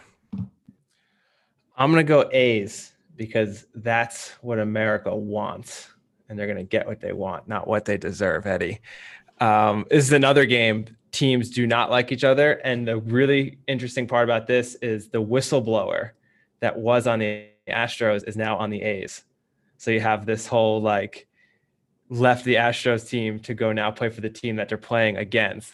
So that adds a little intrigue to it. So um, I think it'll be a good game. I think it'll be close, but I'll I'll take the A's. So as I revealed on the previous podcast, and as anyone, as anyone who knows, who's looked at me over the past, I don't know, fifteen, twenty years, I'm an A's fan. That being said, the Astros are the team that America doesn't want, but that America deserves. And the Astros are going to win this series. Are you both trying to quote Batman here, by the way? Like, maybe. Is, is this completely unintentional, or are you actually both doing this? They are the Dark Knights. In my in my in the in my personal case, it is unintentional because I've never seen any of the recent Batman movies. So, if in any way any of my quotes resemble Batman quotes, it is completely unintentional. But out of the darkness come the Astros. Wow. That's awesome. All right, the next series. Frank, who you got? The Dodgers or the Padres? So... Uh, I'll go Dodgers, right? I think they're the best team in baseball, so I'll stick with them. Yeah, I'm going to be really boring. I know they're no, I know they're a one seed. I know everyone fancied them like coming into the year. I think the Dodgers are going to win the World Series, but I think this is the year they're going to win one. And uh, yeah, so I'm going to pick them to win this series, and I'm going to say right now, I think they're winning the the winning the winning the next two series after that. So. Dodgers are my pick now. Dodgers wow. my pick for the World Series. A little bit concerned with my pick then. All right, Frank. Uh, Braves Marlins for final final round. Ooh, tough one. Can Derek Jeter's Marlins persevere? No, they cannot. I think the Braves will win, and I think, to quote another Batman, a freeze is coming. My favorite Batman movie, as people who may know me well might know. I've watched that movie more times than any other movie I've ever watched in my life. I hope and that's not, not true. No, it's. I really hope that's not true. Is, is that? Oh, it's not even close. As in, as in, sarcastically, not even close because you. Oh haven't. no, no, no! I've watched that movie probably. I when I say watched, I've probably had that movie on, at least one hundred fifty times in my life. And how? That could be that could be the worst Batman movie. But how? How how would you put that on at least one hundred fifty times? Like how are you how are you doing so how I'll, are you I'll convincing expl- people to watch it? So I'll it explain it to you. So when I was in high school and I would go to my go to my high school girlfriend's house and go to her room. And obviously one of the excuses like going to her room was to watch a movie. And in her room, she had a T V with a built-in V H S player. I guess somewhat revealing my age. But even at the time of V H S, unusual. And uh, she only owned three V H Ses. One was that Batman. One was Casablanca. And one was I Can't Even Remember. I think is this why maybe... you get really happy and excited every time you see Arnold Schwarzenegger? No, that just brings back only... fond memories. No, I think I like Arnold for other reasons, but it's one of them. But and so the thing was, right, we had to pretend to go to the room to watch a movie, but you actually had to put on a movie to justify being in there just in case. And so literally would just put this movie on over and over again. So either, again, accepting the fact that her parents were not complete morons, they had an understanding of what was going on, but either they weren't complete morons and they did get what was going on, or they just thought we were the biggest Batman fans ever. Or the fact is that it associated maybe what was going on with the puns of Mister Freeze. In fairness, very difficult movie. to or be maybe, romantically involved with each other. Yes, because or maybe you the are father, so taken out of it so much by terrible punning. Or in it's... my case, taken into it, right? I could just picture the father being like, I know what they're doing in there, but if he has to suffer through it by putting on that movie time after time, he kind of deserves it. Let him have I mean, it. If, I mean, what would have been worse, that one or having to listen to like a weird Tom Hardy voice, right? It's just such I, a weird movie to have on at wait, any time. So at least, at least I escaped the bizarre Tom Hardy. And look, I'm I'm all on board with Tom Hardy. Tom Hardy, great actor. Huge. But as Frank and Tom I have Hardy addressed, fan. We're a huge Tom, Tom Hardy podcast there. Yes. If Tom Hardy, Tom Hardy, dream guest, number one guest, if we could have him on board, number uh, one guest for this podcast, just putting this out there. A, because, but Tom Hardy has never played a role in his life where he's just done a normal voice. Amazing. So, if he came on this podcast, I wouldn't want him to have his normal voice. I want him to make oh, up no, a he voice would have to be like specifically for this podcast. My name is Tom Hardy. Yeah, I would want him to interchange between all of his voices. But or he has to solely do um, what's his face from Peaky Blinders the entire time. Oh, uh, Alfie S- Alfie Solomon. Solomon. If he did yeah. Alfie Solomon the entire podcast, that we could just end the podcast after that and never do another. It wouldn't get any better. Yeah. Although that being said, his Bane introduction to the podcast would be pretty strong. Bane to intro, Alfie to interview. Yeah, exactly. We could just do different sections, right? Each sport, he would switch to a different character. Yeah, because what was the film he did? Um, it was like Legend, wasn't it? Where he's the two British the, the crime the syndicate brother, the Cranes. Yeah. yeah, that's it. So we could do a couple of those. So it's uncle. Or is that different? No, they're they're twin brothers. No, uncle was Henry Cavill, wasn't it? Uncle, yeah, that's Henry Cavill. Oh, yeah, you're right. It's Henry Cavill, yeah. You could also have him doing, like, his Dunkirk. He could just do the noise of, like, a Spitfire. Dude, he has such little dialogue, but you need the film. You know, in, right? in fairness, probably that's the thing. You know how in Dunkirk, his plane runs out of fuel, right, and just cruises along the beach? Probably he just told them, like, no, no, no, this is where I'm going to do sound effects. he was just he was like, this is where I do my, this is where I do the Tom Hardy thing. And he was like, really? Yeah, because everyone has generic noises for a gun in their life, don't they? Like, or pew, pew. Exactly. Everyone has a generic gun noise. Yeah. And they, they did it. They were like, nah, we'll just go pure silence. We'll just pretend he ran out of fuel. Was that the last game? Did we cover all of them? Yeah. No, baseball's done. About baseball, baseball's right? done. Who would Tom Hardy pick to win the World Series? Tom Hardy would pick the Dodgers. It doesn't matter who I pick. Baseball remains in the shadows. I'll never forget the one time we found the clip of him doing all the different voices that he's done in movies, but it was oh, at yeah. the bar. It was at Bugsy's. So we're at at the bar, like holding the phone up to our ears, trying to listen to Tom Hardy dialects. Yeah, by At like anyone Friday night at midnight. Anyone listening, I encourage you, just go on YouTube and just search for Tom Tom Hardy voices and just listen to the range he brings to his characters. And from voice to voice, it's just a wonderful little compilation. So with that, where do we want to go next? Premier League? Do you want to give your five-minute hot take on what's going yeah. down? Yeah, one of the most surprising weekends in Premier League history, I would almost argue. Not in the sense, like, the results like this were the norm ten, fifteen years ago in some respects. But the idea of big teams losing all on the same weekend has become so unusual in, in a league where normally the top two have ninety-plus points. So to have both of the predicted top two lose... Well, I mean, well, City draw and then United lose six one and then Liverpool lose seven two. Just unbelievable. I mean, it's, it's United's credit to Ole Gunnar Solskjaer. he may not last long as United manager, but he has managed to tie one of Alex Ferguson's records, which is equaling United's record Premier League defeats. So he gets that one. People didn't think he could do it, but, you know, six one seemed an unlikely defeat for United, but he pulled it off.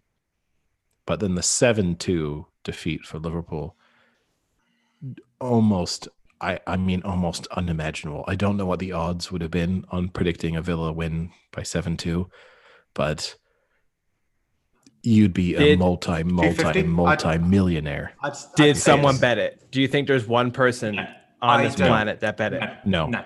No, I no. don't. And I think it would have been uh, odds on request, and you would have got a five hundred to one. Yeah, that probably would have been that's... so shitty if that's all you got. No, I mean, and that's the crazy thing, right? Usually when we talk about weird upsets, right, we always say someone out there has it. And I think this falls into the category of no one out there had it. Yeah. I could imagine a world in which someone bet on Spurs to beat United six one. They would have been an idiot to place that bet. However, I could see them doing it. But no one is betting on Villa beating Liverpool seven two. And here's the thing is, the seven two almost flattered Liverpool. Yeah. they It, it was a weird game because uh, Villa had, what was it, like eighteen shots, but they only had thirty-nine percent possession. And everyone was lording over Liverpool and the way they like high-pressed Arsenal uh, when they beat them three one. And to be fair, a really good performance. They deserve to beat Arsenal. But then... I think, apart from like a few of the deflections, I think almost every Villa goal was a ball over the top. And it was exactly the frailty. So I'll bring it in because I'm a bit worried that Eddie wouldn't. It's the good frailty, use, good use. The, the frailty of Liverpool's without um, Alisson looks pretty telling after that. But... Uh, If if if teams realise that the way to get behind Liverpool is just to put a ball over the over the back of the defence, and they score seven from what is a potentially that's a that team is meant to be battling relegation, and they've just put seven past Liverpool. It's it's insane. I I don't know what's happened this year, but teams have completely forgotten how to defend. Yeah, I think that's true across the Premier League so far. Yeah, every team, right? Like the clean sheets are few and far between, but yeah, I agree with you. I don't know how you look at how the way Liverpool are depending right now. And here's the thing: is City have looked so frail, to use my my key phrase, like my, my, my catchphrase. City have looked frail at the back, and then Liverpool just made them look like a fit and healthy twenty-five-year-old. So the it's. It's a tough one, and it was an because we obviously were speaking, and after City drew with Leeds, season over. I, yeah, I messaged you. I th- sort of thought, ah, that's it, season yeah. done.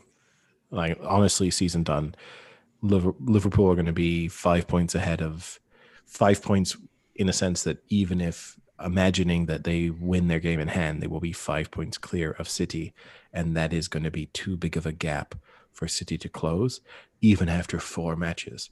And that's saying a lot, but it's just under the idea that Liverpool will will amass ninety points. And so how are you going to close a five-point gap after three matches? Just as crazy as that, having someone bet the seven to two, who would have bet that Villa is in second place and has played one less game than everyone else? What would the odds on that have been? One less game sitting in second. So nice. I will, I'll give credit here in a sense. We have a future guest coming up who is a guy who um, speaks, he, he does football manager videos, which will be a world that Frank, you are totally unfamiliar with. That being said, he had a tweet that I quite enjoyed after this weekend's results, which he said, this weekend's Premier League fixture results are a bit like when you play F M twenty years in the future, and these are the these are the results. It's all the regens and things like that. Yeah, and everything just takes on this weird reality. And yeah, just nothing seems right. And suddenly it's like, oh yeah, of course Villa beat Liverpool seven two. That's the way the world is now. And he's right. Like it just seems like just an There is no way anyone out there would have predict, predicted this sequence of results. It's just im- totally inconceivable. Yeah. And and like it's not often that you see a series of results in any league, even in the N F L or Major League Baseball or the N B A or whatever.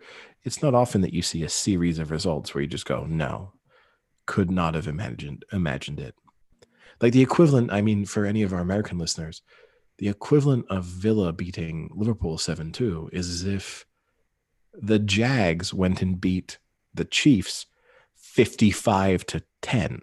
You know, like it's just, it's just so. No, crazy. Maybe like Giants. Uh, no, maybe Jags. Sure. Yeah, they're no, not the worst. They're not team. That the Villa are not, not the, worst. the worst team, right? Like, yeah, and they're getting better in this in the transfers that they made in terms of bringing uh, Barkley in and stuff. They've they've made improvements. So, and when you got Grealish, whew.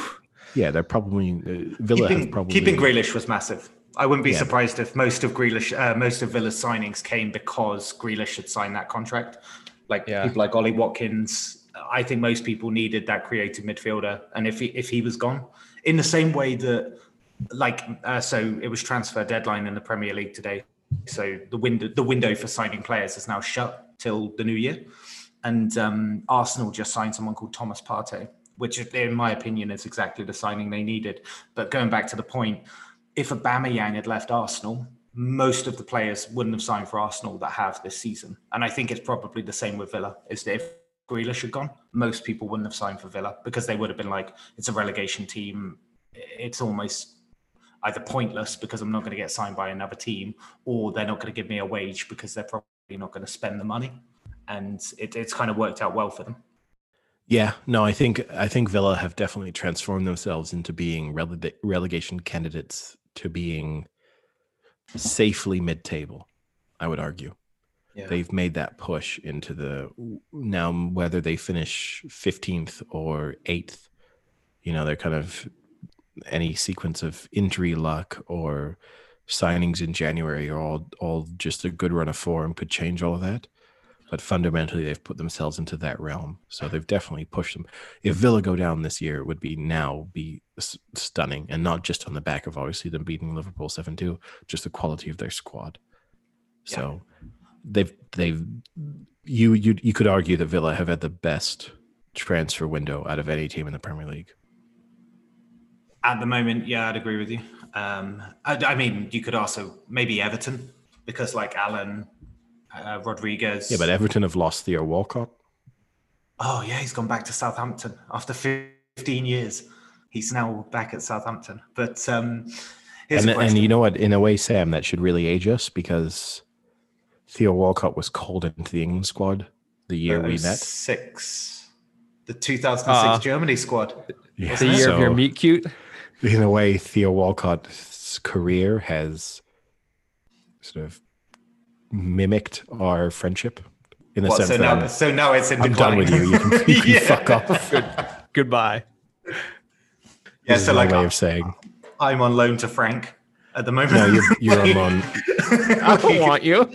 Oh no. Wow. Okay. Sam, you're on loan to Paul. Oh god. Oh no. Oh my. But tell you what, man, you. What an absolute train wreck of a performance that six one was. I mean, they've now shipped eleven goals in three games, and um, they spent on central defenders over the last like three or four years. I think it's three hundred million. And so what do they go and do? They sign Cavani like, and they sign Tellez, which isn't the worst signing in the world, but that doesn't fix the center of defense in the slightest. And they signed Diallo, who looks a really good yeah. prospect too on the wings. But the the, inter- the the crazy thing for me is I don't know, in a way, like they couldn't have signed another central defender because signing another one in a way would have been giving up on Harry Maguire. And it's he looks awful. I mean, did you see the he tackled Luke Shaw? He didn't even tackle him. He ripped him down. He like held him back and ripped him down. I, it's it's a tough one. If you're Luke Shaw, it's a tough one to break down because you would have thought like, I mean, Luke Shaw went down and looked at the referee as if he'd been fouled, And Luke Schull looked up as if this is a stone wall. You are uh, giving us a free kick.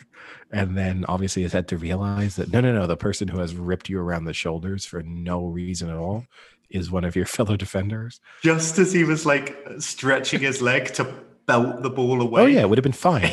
Harry Maguire, if, if Harry Maguire had done nothing, it would have been good defending. And that's the difficult one, right? I mean, has anyone had a bet? Has had a, we said just now, I guess, in a way that Villa had the best transfer window of any team in the Premier League. Has anyone had a worse couple of months than Harry Maguire? He's still pending, like getting arrested but, again. No, I mean, I, I, I mean, at this point, bad. Isn't Harry Maguire lucky that he isn't in? Like, isn't he looking back on his summer and thinking, "I wish I'd been put into a Greek jail"? I mean, you could imagine like to, captioning a photo with a bubble saying that, like, "Oh, I wish I was in He's Greece." Close to being dropped. I mean, I'd argue he should be dropped from the United team, but like he yep. is close to being dropped from the England team. Yeah, but the problem with dropping Maguire is that you might as well bring in like Jake or like one of our friends right, in the same Jake way that the referee. In the same way that you were close with the Niners being quarterback because of injuries, like with Man U, there'll come a point where they'll look around the changing room and they'll be like, there is absolutely no one here that can be defending. It'll be like that classic story where they look into I mean, the stands and just go, you. Here's the thing is, but, but here's the thing is, Bailly didn't look good this weekend, right? But it's dis- it's difficult to look at their team and say that Bailly and Lindelof are not a better combination than anything involving Maguire. And the only reason you're going to put Maguire in there is because of the price tag that they, you know, associated with bringing him in. Yeah. And and that's the tough thing for them. I mean, if you're Leicester, you must feel like it was daylight robbery at this standpoint. And I don't think anyone felt like that when the transfer went through, because I think most people thought that Harry Maguire was one of the best central defenders in the Premier League. And he was going to be a Man United defender for eight seasons. So eighty million or whatever it was, it, well worth the money given the current prices. But now, I mean, I, what's his current market value? If someone was legitimately trying to sign Harry Maguire and they really thought they were getting a fair price, ten million pounds. Oh, more than that, but yeah, point. The point is, I, I'd probably out, say you're looking his, at throw out twenty his previous twenty-five, throw maybe. Out, throw throw out his previous transfer dealings. Imagine he was, say, still at Leicester, but in current form. What would you be paying for him? I mean, for starters, he wouldn't be playing for Leicester, and I and that's the that is the real. He just wouldn't have the hype about him. Like like you say, it made sense at the time because he was just insanely consistent in that role. Um, and also, too, right? You must look back on it and say, did any player profit more out of the twenty eighteen World Cup than Harry Maguire, in the sense that a couple of headers from corners basically made him the most valuable player defender in the world. And then in he has the that meme way, about him as well. You know, so yeah, like in, riding, a on a, riding on a unicorn or whatever on a, in a pool. But I mean, how can you not sign him? And now look, you could say James Rodriguez. No player profited more from the twenty fourteen World Cup than James Rodriguez. And it has taken him arguably until now. Now it's too early in the season to say that he has recovered, but he's looking great at Everton. But it has taken him six years. And he's basically wasted his career at Real Madrid and at Bayern Munich to now get to a stage where he's in a position to sort of thrive. Harry Maguire might end up looking in a in a weird way back in the same way that Harry Maguire may, may end up being a central defender for, say, I don't know, Leicester again, five seasons from now, and finally feeling like, okay, now I'm in a position to be the defender I thought I was.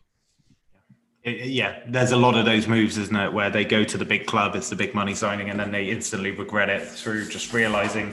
But that is, I, I just think Man U are a complete Titanic of a team at the moment. They're just, they're just like the Woodward policy, the transfer policy. There's no logic to it. Exactly the positions Man U didn't need to sign, they signed um, in this transfer window. It just, it, it makes no sense to me. But also, everything fundamentally is now a negative thought for Man U, right? So uh, Cavani is a good player, but you're not going to see it like that. What you're going to see is like, okay, well, he hasn't played for, what is it, like seven or eight months now? I, I don't think he started for Cavani. One too is it just falls into this weird trend of United signing aging, well, like a Gallo high as well. profiles, high profile strikers slash forwards, and it obviously worked out with Ibrahimovic in that he had, you know, a very good period with United, but you know they did it with Falcao, they've done it with Ighalo, now Cavani is the next one, and it's just this idea that, I mean, it's as if eighteen months from now, United are going to be signing, signing Suarez. You know, it's just, okay, look, you're you're a little bit past it, but you're still a big name, and maybe you'll be able to deliver the goods, so let's bring you in. Your work ethic is good. You know, it's kind of just like, can't you do better? And it's just, they probably needed someone up front to lead the line, and maybe Cavani, you never know, Cavani might be great in that sense. He might be exactly what they want in sort of, in a way, a more stereoty- stereotypical center forward around the pace and that they can put around him, and the wingers and the sort of, you know, midfielders in behind. But you still just look at it and you, just, you should be able to be doing better. And I mean, it, it, I guess in the, they've been undone. They obviously tried to sign Haaland, and because of the fact that they refused to do deals with his agent, meant they didn't sign him last January, and that's probably in a way been the signing they they really needed if they were looking for someone Sancho up front as well, right? Oh, okay, yeah. Sancho is bizarre. I don't even get the Sancho. I don't even get the Sancho ongoing. Like Sancho's not starting, not playing. He's on the Dortmund squads. They've obviously left him out in the sense that Dortmund thought he was leaving, and yet he's going to stay. It's yeah. just such a bizarre sequence of events. Well, they've also Sancho wasn't in the squad because he went to this Abraham's party, didn't he? And it was yeah. like a COVID, COVID. Again, just football has been dumb, right? Yeah, but I think yeah, he, that was also he a posted reflection. on Instagram as well. I think yeah. that was also a reflection. I think that was a reflection of him thinking he was gone. It could be. It could be one of those things. But again, that goes down to Woodward, right? Like just whatever's happening with that transfer policy at Man U just isn't working. They're just getting, they're just getting. And the fact that he's still, the fact that Woodward still has his job. You even looked at within the, with throughout the United Spurs match, and they keep cutting to him in the stands, sitting by himself. And here's the thing: is it's impossible to not look like a lonely figure when you're sitting in empty stands at, at Old Trafford, with, yeah, with a mask on, and there's no one within two hundred feet of you. Like it's impossible to not look sort of desolate and and alone. But the fact that when you're doing it, when they're cutting to you, when your team is four one, five one down, and you just look and you're just staring blankly towards the pitch. I also just feel sorry for Ole Gunnar Solskjaer, and that I don't know how good of a manager he is necessarily. He obviously is such pedigree. a nice guy. Yeah, he seems nice, and you just saw his reaction after the match. He just kind of, I feel sorry in a way for all of these United players, because I think they're undone by the fact that they grew up in the Ferguson era, and it's incomprehensible for them to see players not give maximum effort on the pitch.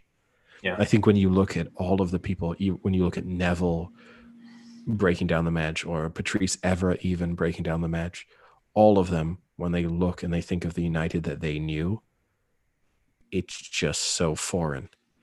Yeah. And I'm not sympathetic to them in the night. I'm not trying to hope that United get back to their glory days, but you do have to look at that and just think, as a former player, you must just think, I don't get it. Like, it would have been unacceptable in the dressing room that I existed in for you to put, for you to be, and everyone signals out, uh, singles out Paul Pogba, right?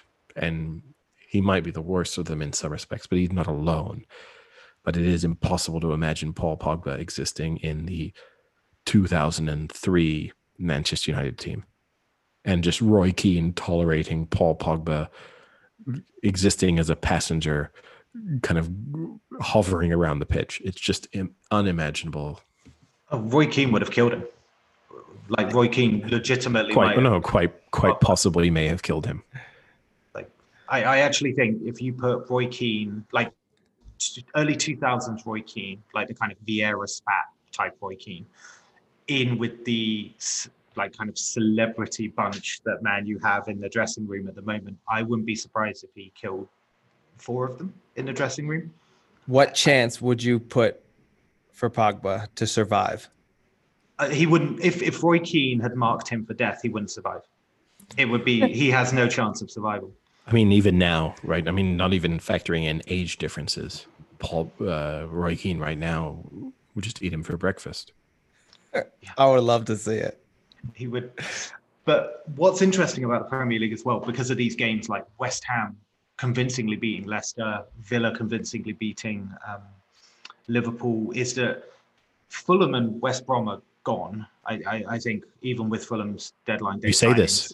But did you see? Did you see Fulham's latest deadline deal? Ruben Loftus-Cheek. Ruben Loftus-Cheek on loan. What? What is he doing? I mean, but this is honestly, because even like Newcastle look pretty decent. I, I think like um, Alain Saint-Maximin and um, uh, Callum Wilson uh, look pretty good signings for them, and it looks like what they need. I.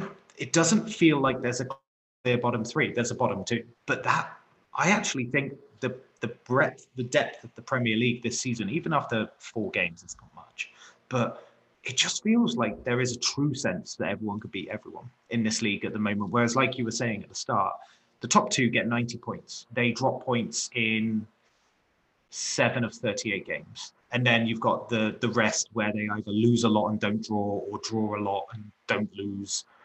But uh, I don't. I, I think this will be a really good Premier League. I, I was looking at some of the, the betting odds in a couple of weeks' time after the international break. So Everton, it's the Merseyside derby. So it's Everton v Liverpool, right?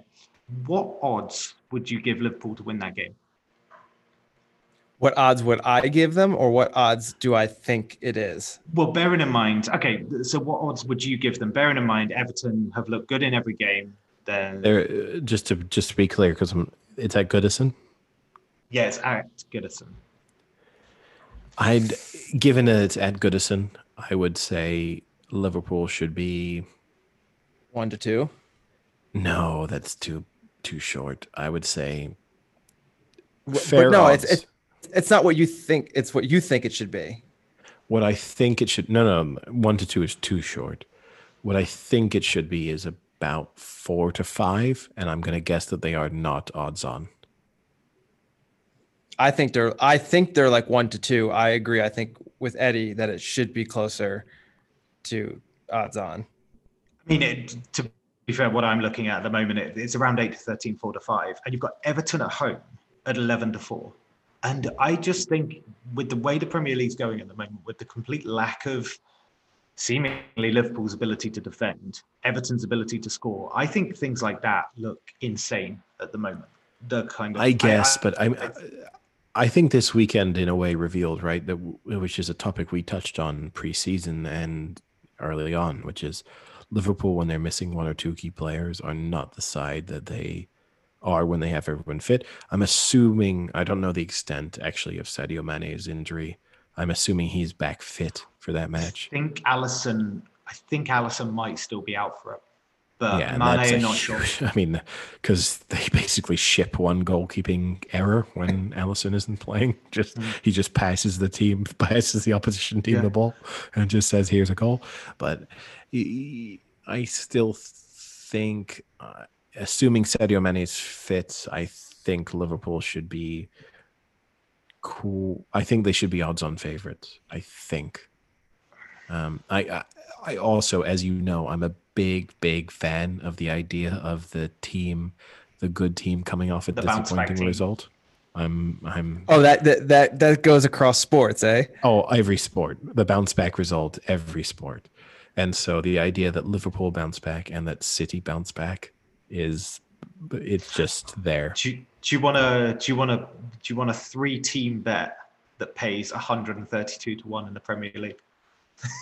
I mean, I do, but I'm so, gonna guess I don't. It's, Only if okay. it wins. So yeah. you've you've got Everton at home is eleven to four, Newcastle at home to Man U are fifteen to four. Man U are almost one to two to win that game, and then Arsenal are thirteen to two away to Man City. Yeah, no, I don't, want, I don't want, uh, I'll be honest with you, Sam. I don't want any part of any one of the teams you picked to win there. I just, okay, I, go, going on to what I was saying Sam, about the Premier League. Sam, how much, how much would it be for Liverpool, United, and City? Yeah, tell me, tell me that, because that's the bet I want, I think. You can have, you can have three to one. Perfect. Okay, I'll really, take that. How, take how many places can you instantly triple your money? You would want three to one on that. I, I can't see it, and it's just going back to that point that I think I think this Premier League. I'm going to call it now. I'm going to I'm going to say it now. I'm going to declare this two weeks ahead of time. That's my bet of the week. Like, your bet of the week is to bet now on something you're four night away. I just want to actually touch on too, because I mean I know we don't usually do the roundup until. Uh, till the Thursday when we do our next bet of the week. I just want to touch on my bet of the week one. Both the Doesn't... original... Th- th- no, no, I'm not saying I'm alone, but it was my original threefold, and then the rolling over into the second stage games, right? I'm I'm going to say, like, uh, I'm very confident. I'll roll it all over. If you if you, if you you did my full... You did my full sixfold. Roll it all over into the United uh, Liverpool City threefold. Are you taking or... Chelsea in that? Who are they playing? One to two at home to Southampton. No, I'll leave it out. Don't trust them. Oh. He no only likes back. Teams and after I, big losses. I also want to say, right? You guys, uh, you guys asked me, and and whilst we all picked the Niners to win and cover the spread. When I said roll it over, and then you said you're not including the Niners in that, and I said no, the Niners stay away game. Didn't feel good about it. Look at these humble brags. Forgets all the ones he doesn't mention. Just saying. The only reason he's Speak- saying this is because he listens to the podcast every afternoon. Yeah. He just loves so to gave- put it on and listen to himself. Like, oh, that was yeah. such a good one I said. Listen. To oh yeah, that. Just on repeat. Oh. Sometimes just listen to the same fifteen seconds. When I have a really good joke, I just. Just go. He's gonna it. he's gonna listen to his Bane impersonation forty-five times. Oh yeah, out of the shadows. Speaking of good tips from Eddie, um, you watch the Arc. What do you think of the race? Oh, I mean, I called it months ago. I mean, Sotsas. When did I say that? Was that was when was that? May, June? I don't even know when I said it. I, was it twenty fifteen? I don't know. Even before Sotsas was born, I don't know. But yeah, no, I think I said Sotsas was going to win, and Sotsas won. Look, it was a disappointing. It was a disappointing result. It was a disappointing result in the sense that I think that, as I said to both of you, I think that Gosden and the whole team behind Enable deserve credit for throwing Enable out there. Fundamentally knowing that it was probably going to lose. And I wish more um, owners and trainers would kind of do the same thing, which is that yeah. they chased history, even knowing that everything was kind of going against them. And it was just like, look, even if it's a five percent chance things are going to go the way we, way we want in this race, the outcome of winning is far greater than the downside of losing. And when you do see now, obviously, O'Brien... all of his horses in the end were removed for mm. reasons we will find out about later, but contaminated feed supposedly. But he he he pulled love out of it before all of that, basically fearing that, you know, well, we're not going to ruin Love's record. And I With think the they ground. just, I don't want to say, I don't want to kind of go after Enable too hard, because I think I wish more owners and trainers would just say, let's roll the dice and chase history. Yeah, no, I, I agree with that point. And o- O'Brien is a classic annoyance when it comes to that. I mean, the ground will be firm, like good to firm, and then it'll go from like good to firm to good, and he pulls out three of his horses. Like, oh, it's not going to go on that ground. He's so sensitive to things like that. And and I get it. I, I guess when you have so many horses and so many opportunities, you just take them out of that one and just wait for that one race that it wins its group one, and it's going to bump up, you know, how much money you're making in the grand scheme of things with that horse. But it's it's annoying. And I really did. I I, I also kind of respected them for just putting Enable out there. Like, there was no chance it was going to win on that ground. Uh, I mean, it was it was a mess. It was awful. And I mean, you and, and you saw the horses that did win were definitely horses that were way better suited for that. Like in Swoop, everyone was was punting and swoop because it, it had won on heavy before.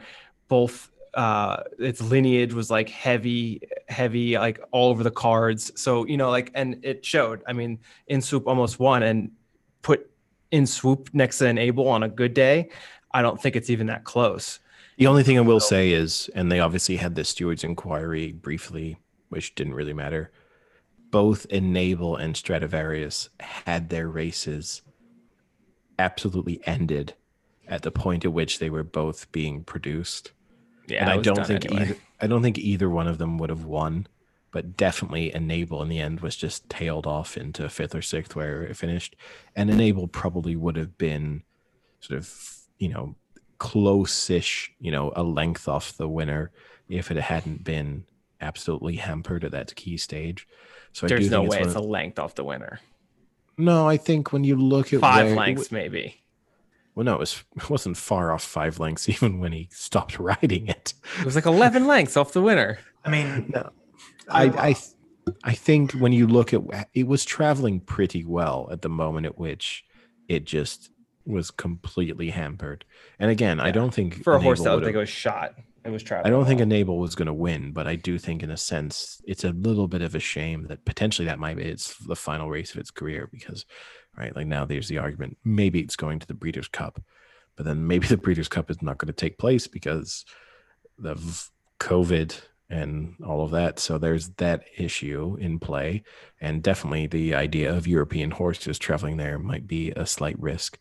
So it might be the last time we see Enable, and the fact that it didn't get a clean run. Now, again, the, uh, the interesting thing, right, is Gosden is such a negative human being when he talks about the prospects of his own horses, and he's fascinating to listen to.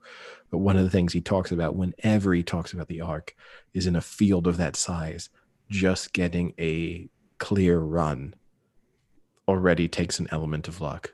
And when you look at Enable to like on Sunday, it didn't get that. So there's just it should have even been more, even if it even if it's best, it wasn't going to win given the way it was hampered.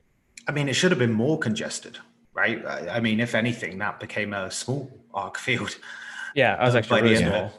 Yeah. Yeah, so yeah. And also O'Brien's horses like Serpentine and Sovereign would have been front racing as well. They would have been near the front. I can't really I remember think the one thing. Style, but I do I do think this, right? I, I kind of dismiss Sovereign in a way.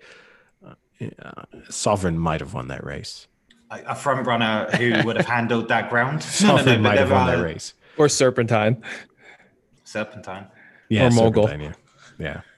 But uh, now here's the thing is too, right? Talking about that Arc weekend, uh, there was one horse that did manage to achieve uh, winning a race three times, which was One Master, who we discussed in the Prix de la Forêt. And that deserves credit because that's just, in any of those races on the Arc weekend, that's an incredible achievement to have won that three times on the bounce. And also, for anyone, if you're not following us on, on Twitter, or in, we also tipped up uh, Princess Zoe to win yeah. the, the Cadran after talking with the owner and trainer on the Friday night, who were exceptionally confident going into it. And the horse justified its confidence on the Saturday with a, in the end, quite an inc- incredible ride to, to sort of track down a leader in, in such heavy conditions. It was pretty impressive because I have to feel, I, I mean, maybe not, but I feel like horses are probably like humans where if they're in a race and they see something so far out in front, you've got to kind of lose that competitive edge a little. And it looked like that race was over. I mean, that horse had to be up, what, ten lengths at one point? Oh, more, more. And then, and then that, that was a great ride by that jockey. You have to credit that jockey for keeping that horse moving and keeping him into it and then just getting him closer and closer and closer. And then once he got close enough, you could tell the horse just kicked it into overdrive and just, just beat him at the line. It was it was a really impressive ride from someone who you easily could have thought like, oh, that horse is done. Like there's no way it's coming back. And it just yeah. clawed away. Like it was it was it was a it was a fun race to watch. Yeah, yeah, no, it's one of the an enjoyable way to, to watch a horse win a race. But no, yeah, it's overall I still think it was quite a good Arc weekend. But yeah, maybe not the thrilling or best arc ever that we'd predicted. But there's always next year. Next year's yeah. arc is going to be amazing. Yeah, I mean, assuming now here's the one thing, the one interesting news coming out of the weekend was that basically Gosden confirmed that Stradivarius will be coming back for another season to try and win a fourth Gold Cup and basically dominate the Stayers field once again. Eddie, are they going to have the Stayers million again this year? Yeah, I mean, it's just getting destroyed, right? But, I mean, you can't blame them in a way because it's difficult to see anything beating Stradivarius over the distance that it kind of dominates. So you'd think it has another year of, of doing that.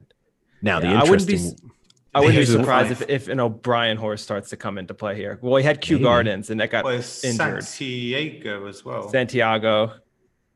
Santiago? Is that how you say that? Well, it depends if it depends if he's calling it after the Chilean capital or Santiago. Like a name. Does that Ricardo mean Wells' vagina? Santiago. But the thing is with Stradivarius, right? If he wins the Gold Cup, it's four. You then probably have to start thinking about leveling Yates's record of five after four. Yeah, right? that's that's the issue. Can't stop at is four. No, that is the issue. And assuming again that no real challenger appears next season, there would then be no. And here's the thing too: is right, Stradivarius probably didn't give itself the best campaign, stay, even though it won everything it raced over the sort of longer distances this year, probably didn't give itself the best position to win because they kind of tried to prime it for the arc. So if next year they just forget about the arc and they just say, look, we're going to chase the fourth Gold Cup and all of these various other, you know, two mile plus uh, sort of crowns, then you'd have to think if it wins all of all three of those in the fashion in which it won even this year, why wouldn't you roll it out again for another season? Yeah, it, it would be the same logic as Enable, right? It, even if it wasn't looking as capable at the fifth time of running, you go for it. You go for that, that leveling of five Gold Cups. I mean, if you think of how it won the Gold Cup this year, right? In the end, it won the Gold Cup by what? ten lengths? fifteen uh, lengths? Some saying it was the best race it's ever had. Yeah, so it, uh, it, it, was, can be it was imperious, but the Goodwood one was terrible. Oh, good word. Yeah, but it could significantly tail off and still win the Gold Cup. So it's it's a tough one. Um, and there's just nothing else on the scene that looks like beating it. So yeah, you, you've got to roll it out again. And also the the advantage that Stradivarius has is that in the owner, in uh, Nielsen, he's very adventurous, obviously, with his horses and not afraid to take on a gamble, which you can see in the sense that he, he was insistent on Stradivarius going for the arc in the first place. So, yeah, you can't rule out that it's here this season and even here the next. In a weird way, if I, I almost wish Enable would be brought back for another year because there is part of me that thinks, why not? Just bring it out and see. It's probably, I know they say this once this season, but as I said, like the issues with the Breeders' Cup might rule that factor out. So then why not just bring it back and see if it, it if it raises well in, in the early summer and go, okay, let's let's give it a give it a go at the arc.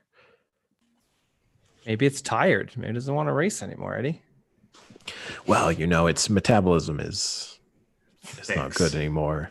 Give the horse a fucking break, Eddie. And like John Gosden likes to say, it's, it's like an old boxer, and he's winning winning races now with his mind and not so much with his quick feet. But you never know.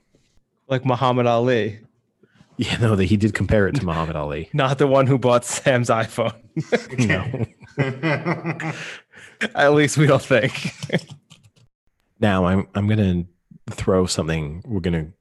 Maybe touch just on football again, because obviously we do our weekly picks.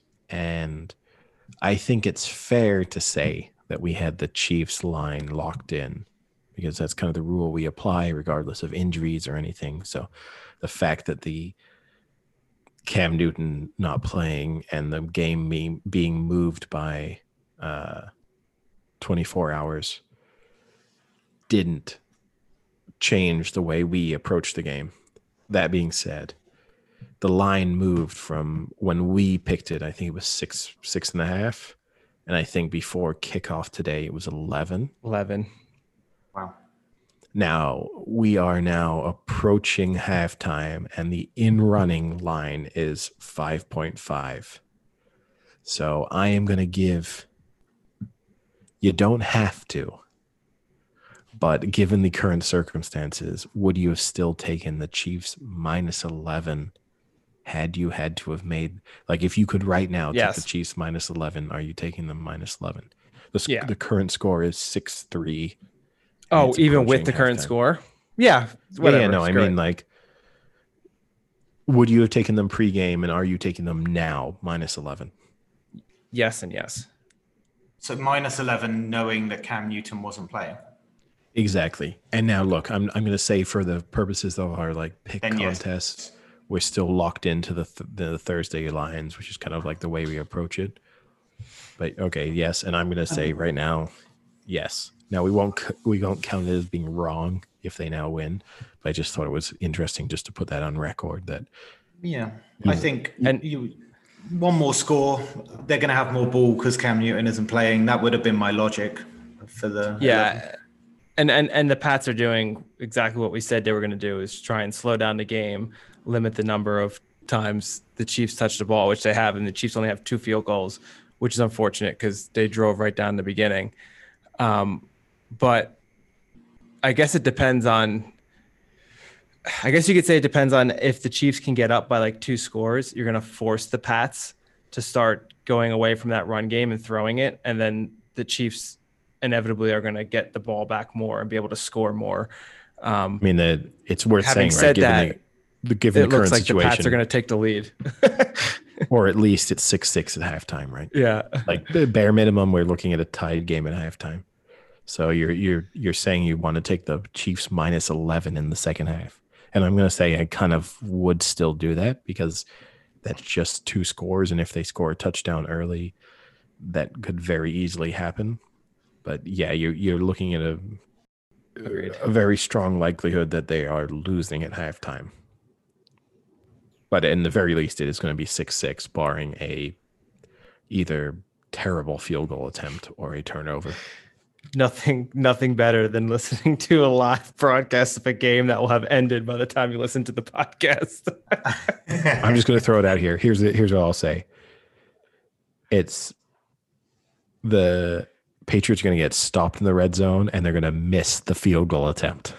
I'm just going to just go bold. Uh, all right, boys. I think that that's a wrap. I think. Until yeah. uh, until Thursday. Talk to you guys later. Yeah, see ya.